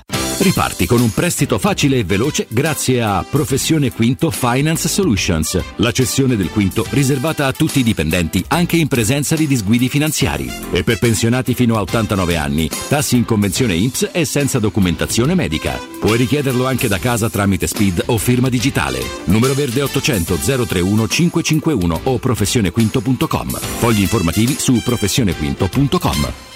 Finalmente da oggi tornano gli incentivi statali da Valentino concessionaria Volkswagen. App, Polo, Taigo, T-Cross, T-Rock, Golf e Tiguan oggi in pronta consegna con gli straordinari vantaggi degli incentivi statali con rottamazione. Ma attenzione, i fondi sono destinati a durare pochi giorni. Non farteli sfuggire. Vieni oggi stesso da Valentino. Valentino concessionaria Volkswagen. Aperti 7 giorni su 7. In via Tiburtina 1097, via Tuscolana 1233 e da lunedì al sabato anche in via Giovanni Paisiello e largo Rodolfo Lanciani. Valentino automobili.it Nel centro di Ostia, in una zona commerciale ad alta percorrenza, la società SIPA dispone di negozi di varie metrature, locali liberi e disponibili da subito, adatti a qualsiasi tipo di attività, in una posizione privilegiata e centrale. La zona signorile, la collocazione commerciale e gli ampi parcheggi nei pressi rendono questo immobile un ottimo investimento. Per qualsiasi informazione rivolgetevi al 345 713 5407 e visitate il sito www.kcult.com sipa.com. SIPA SRL è una società del gruppo Edoardo Caltagirone. Le chiavi della tua nuova casa senza costi di intermediazione. La baffolona è la regina delle carni. Vieni a gustarla alla locanda Baffolona. Ti aspetta una gustosa baffolona e altri tagli di carne, primi e dolci fatti in casa e un servizio macelleria con le carni per le tue grigliate. Puoi gustare tutto nel grande spazio all'aperto e vedere tutte le partite nel nostro giardino. Locanda Baffolona a Ciampino in via dei Laghi 12. Info allo 06 8893 0114 o su locandabaffolona.it.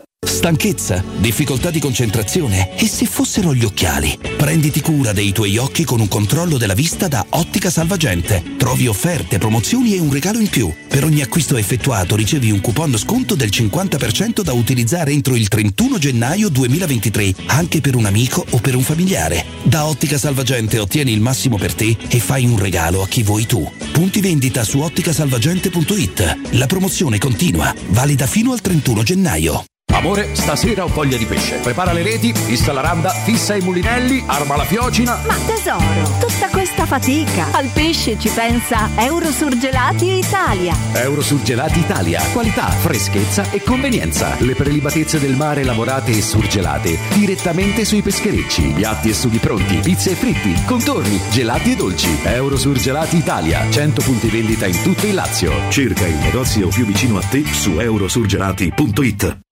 Devo vendere casa, ma sono stanco dei tempi biblici delle agenzie. Affidati a Compro Appartamenti. Ho venduto con loro la mia casa in meno di un mese. Compro Appartamenti è un'azienda leader nel settore immobiliare. Acquista direttamente qualsiasi tipo di immobile, anche se pignorato, ipotecato, locato o in nuda proprietà, garantendoti una liquidità immediata in tempi brevissimi. Compro appartamenti. Vendere la tua casa non è mai stato così veloce e conveniente. Chiama 338 11 45 032 o info chiocciola comproappartamenti.eu. Oggi con un clic cambi la playlist, prenoti le vacanze e gestisci i risparmi.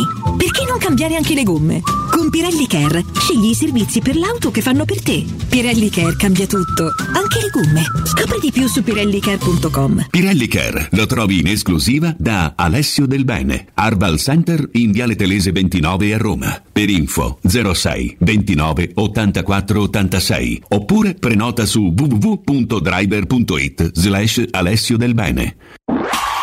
Teleradio Stereo 927.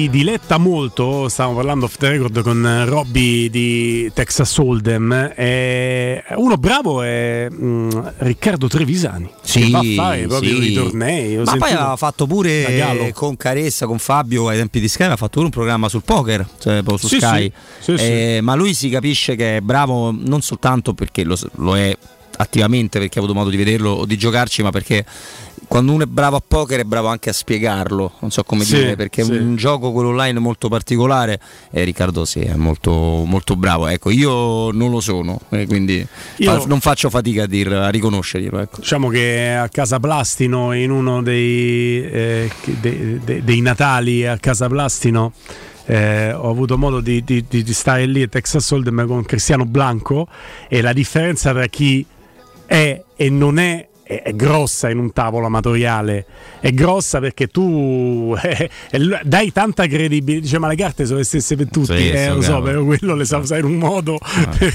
e, sa, e sa guardarti, sa leggerti. E bisogna essere un po' pokeristi anche per cercare di capire se no ci prendete per matti, non sapete dove andiamo a parare, per cercare di capire quali sono le prossime mosse che, che vorrebbe e che farà Giuseppe Mourinho rispetto a quelle della società di Tiago Pinto, perché parliamo di tre entità ben distinte, perché è vero che Tiago Pinto rappresenta la società, ma è altrettanto vero che il punto di riferimento adesso di Giuseppe Mourinho non è Tiago Pinto in quanto ambasciatore che può anche non portare pena, poi semmai deve rendere conto di quello che fa con i soldi messi a disposizione della società, ma adesso il punto di riferimento di Mourinho è Fritkin. Sì, e quando si capisce quello, si capisce che poi tra di loro inizierà anche un heads up, testa a testa, e vediamo se poi vogliono andare dalla stessa direzione o se eh, prenderanno direzioni Ma separate. poi è chiaro, dato che hai applicato questa metafora no, sul poker di quello che stavamo discutendo fuori onda, che nel tavolo a tre, eh, con anche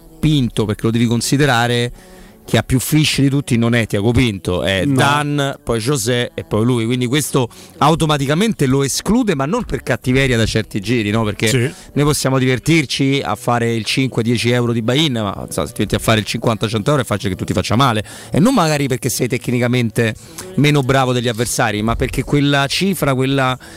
Ehm, quel tipo di discorso è troppo ampio per te, no? Mm. E ti toglie delle energie nervose che gli altri hanno necessariamente. Cioè, il poker è un gioco di tremenda strategia e tremenda abilità.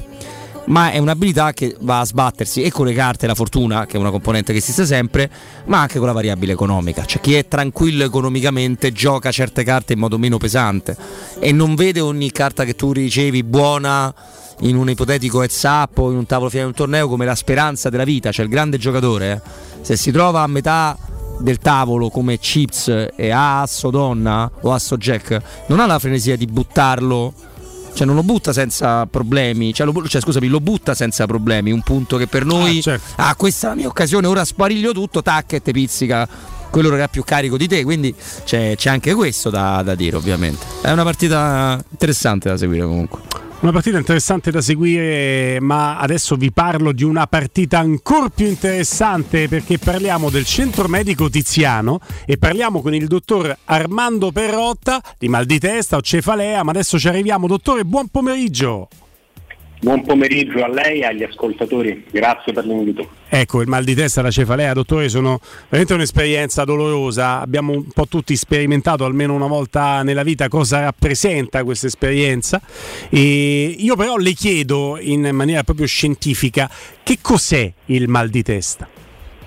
Eh, ecco, dunque il mal di testa è, o, o cefalea, che insomma è un modo, è un modo generico di dire, di dire mal di testa, è una sensazione dolorosa che un po' tutti hanno sperimentato. Il, il punto però è che per alcune persone è un fenomeno ricorrente. Questa è la differenza che fa la malattia eh, rispetto a chi invece non ne soffre, cioè il fatto che si presenta con regolarità il mal di testa uno o più volte al mese e purtroppo per alcune persone anche, anche tutti i giorni e questo eh, porta molto spesso a dover usare antidolorifici.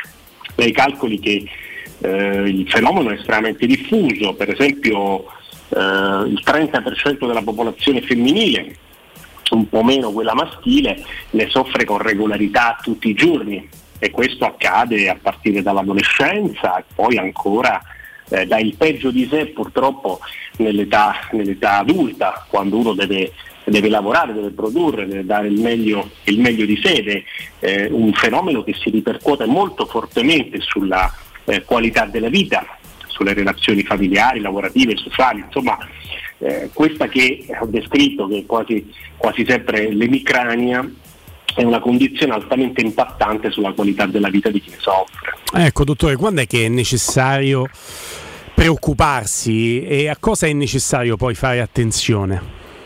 Ecco, quello che può interessare come messaggio da cogliere, da cogliere rapidamente, da tenere per sé, riguarda la frequenza, cioè il quanto spesso si verifica il fenomeno. Se eh, si soffre di mal di testa eh, due, tre o più volte al mese e se sono costretto ad assumere una o più volte l'antidolorifico, eh, è bene fare un consulto presso un centro cefalee perché eh, è necessario e opportuno che questo mal di testa abbia un nome, cioè una diagnosi, e, e che venga valutata la necessità eventualmente o di ottimizzare la terapia per gestire l'attacco oppure eh, affrontare una terapia per prevenirlo, perché è possibile curare questa patologia e prevenire ulteriori aggravamenti. Ecco dottore, cosa può fare il centro cefalee del centro medico Tiziano per chi soffre di mal di testa, soprattutto se è un mal di testa cronico?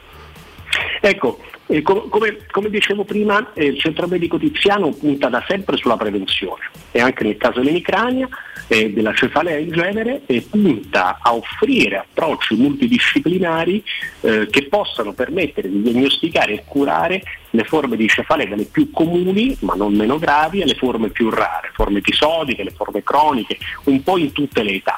Diciamo che negli ultimi anni e ancora oggi eh, ci sono state molte innovazioni terapeutiche in questo campo, soprattutto nel campo dell'emicrania e quindi è possibile offrire trattamenti efficaci anche a chi prima aveva avuto delle possibilità di gestione che però non sono andate, non sono andate a buon fine. Oggi è importante comprendere che la gestione efficace della cefalea eh, è il frutto di una combinazione di approcci di tipo diverso, non solo la terapia farmacologica classica, ma anche le terapie fisiche, ormonali, comportamentali e gli stili di vita.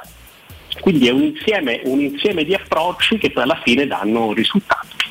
Ecco, allora ricordiamo a tutti i nostri ascoltatori che sarà possibile chiamare lo 06 87 13 70 15, ve lo ripeto, 87 13 70 15 e tasto numero 0 per aderire all'offerta di visita specialistica per la cefalea, appunto il mal di testa, a 160 euro, ricevendo inoltre gratuitamente una help card, la tessera sconti in sanità valida per tutta la famiglia in oltre 3.400 strutture convenzionate in tutta Italia. Dunque vi ripeto, 87 13 70 15, tasto 0 per, per aderire a questa offerta. Dottor Perrotta, grazie e buon pomeriggio. Grazie a voi e buon proseguimento. Teleradio Stereo 927 sei stato poco propenso a mettere un obolo sulla possibile permanenza di eh, Mourinho e Tiago Pinto contestualmente nella Roma della prossima stagione, capito il focus della questione eh, e, e capito che si deve passare da un incontro diretto con la proprietà da parte di, di Mourinho, non, non, escludo, non escludo che invece possano restare entrambi. È chiaro che il tifoso della Roma non devo dare lezioni di tifo, rispetto a un allenatore che chiede sempre di alzare l'asticella e che vuole garanzie di mercato, anche se il gioco proposto da quell'allenatore non è il preferito e magari l'allenatore non è il più simpatico che si possa avere a livello epidermico di empatia, io credo che il tifoso della Roma sia naturalmente propenso a augurarsi che si trovi un accordo per proseguire insieme, perché sarebbe un accordo garanzia comunque di allestimento di una squadra competitiva come ti chiede un top allenatore. No, questo sì, però secondo me la notizia più importante tra le varie che abbiamo cercato di capire, scoprire e con cui ci siamo interfacciati con Angelo Mangiante, secondo me è un'altra ancora, che è quella che comunque vada a finire la decisione verrà presa entro non tantissimo, eh. cioè durante questa stagione qua. E allora eh, ovvio non, non, credo te la diranno, eh. cioè, ovviamente, non credo che la Roma annuncerà a marzo Mourinho a fine anno va via. No, questo no. Però il fatto di saperlo per una società ossessionata comunque da un certo modo di non comunicare ma di programmare fa sì che tu saprai se la decisione presa sarà quella di separarsi, che tempo, mh, giorno dopo 30 di giugno, forse addirittura prima, viene ufficializzato un altro allenatore su cui tanto tempo per pensarci. E questa secondo me è una garanzia importante al di là di quello di come la si pensi su Mourinho, io lo, lo vorrei per altri 5 anni, quindi figurati. Però so che si può fare calcio anche con altri nomi e so che questa proprietà rimarrebbe comunque iper come possiamo dire, ambiziose. Poi occhio a una cosa, perché questa situazione che riguarda la Roma, ma non soltanto la Roma, di fair play finanziario, di come funziona il calcio italiano, ci sta facendo un po' tutti guardare il famoso dito e non la luna. Perché per come è organizzato il nostro calcio attualmente, su questo eh, considero per chi avesse voglia, insomma c'è un thread di un giornalista, eh, si chiama Federico Zaccaglioni su Twitter, che ti spiega di come il budget del Liverpool di Benitez di vent'anni fa Liverpool di Benitez che farà due finali di Champions League con quel budget e una la vincerà, eh, ricordiamo anche come, in maniera abbastanza rocambolesca. 0-3, no? Esatto, era di 20 milioni di euro perché c'erano dei buchi da bilancio da coprire, perché c'erano dei calciatori che non stati sbagliati da vendere. Ecco, però il sistema della Premier è talmente garantista rispetto ai diritti televisivi, allo sviluppo del brand Premier, perché adesso Liverpool, ripartendo da lì, guardate che potenza economica ha oggi. Il nostro campionato tende a minimizzare tutto, tutto in nome del, dello, dello, show business. Cioè la, la Juve compra CR7 e CR7 si, si ripagherà con le magliette, non è vero. L'Inter ha 97 milioni di sponsorizzazioni dal mercato cinese, erano 97 milioni, sono 3, ma lo leggete forse soltanto oggi se avete cura di leggervi il pezzo di Marco Iaria sulla Gazzetta dello Sport che vi spiega come questa cosa qua. Quindi il campione italiano è portato a diventare per come è mal organizzato e mal gestito quello turco, quello ungherese, quello greco, mm. se non si dà una, ridimens- una ridimensionata di pensiero sul fare delle cose differenti che già la Roma per esempio vorrebbe fare e vedremo quello che accadrà con la Juve. Quindi quello che può sembrare oggi una risata per i problemi della Roma oggi o dell'Inter, poi diventa a un certo punto colpisce tutti perché riguarda tutto il sistema. E questo è ancora più importante perché è un macro, macro tema in cui finisce dentro anche Mourinho.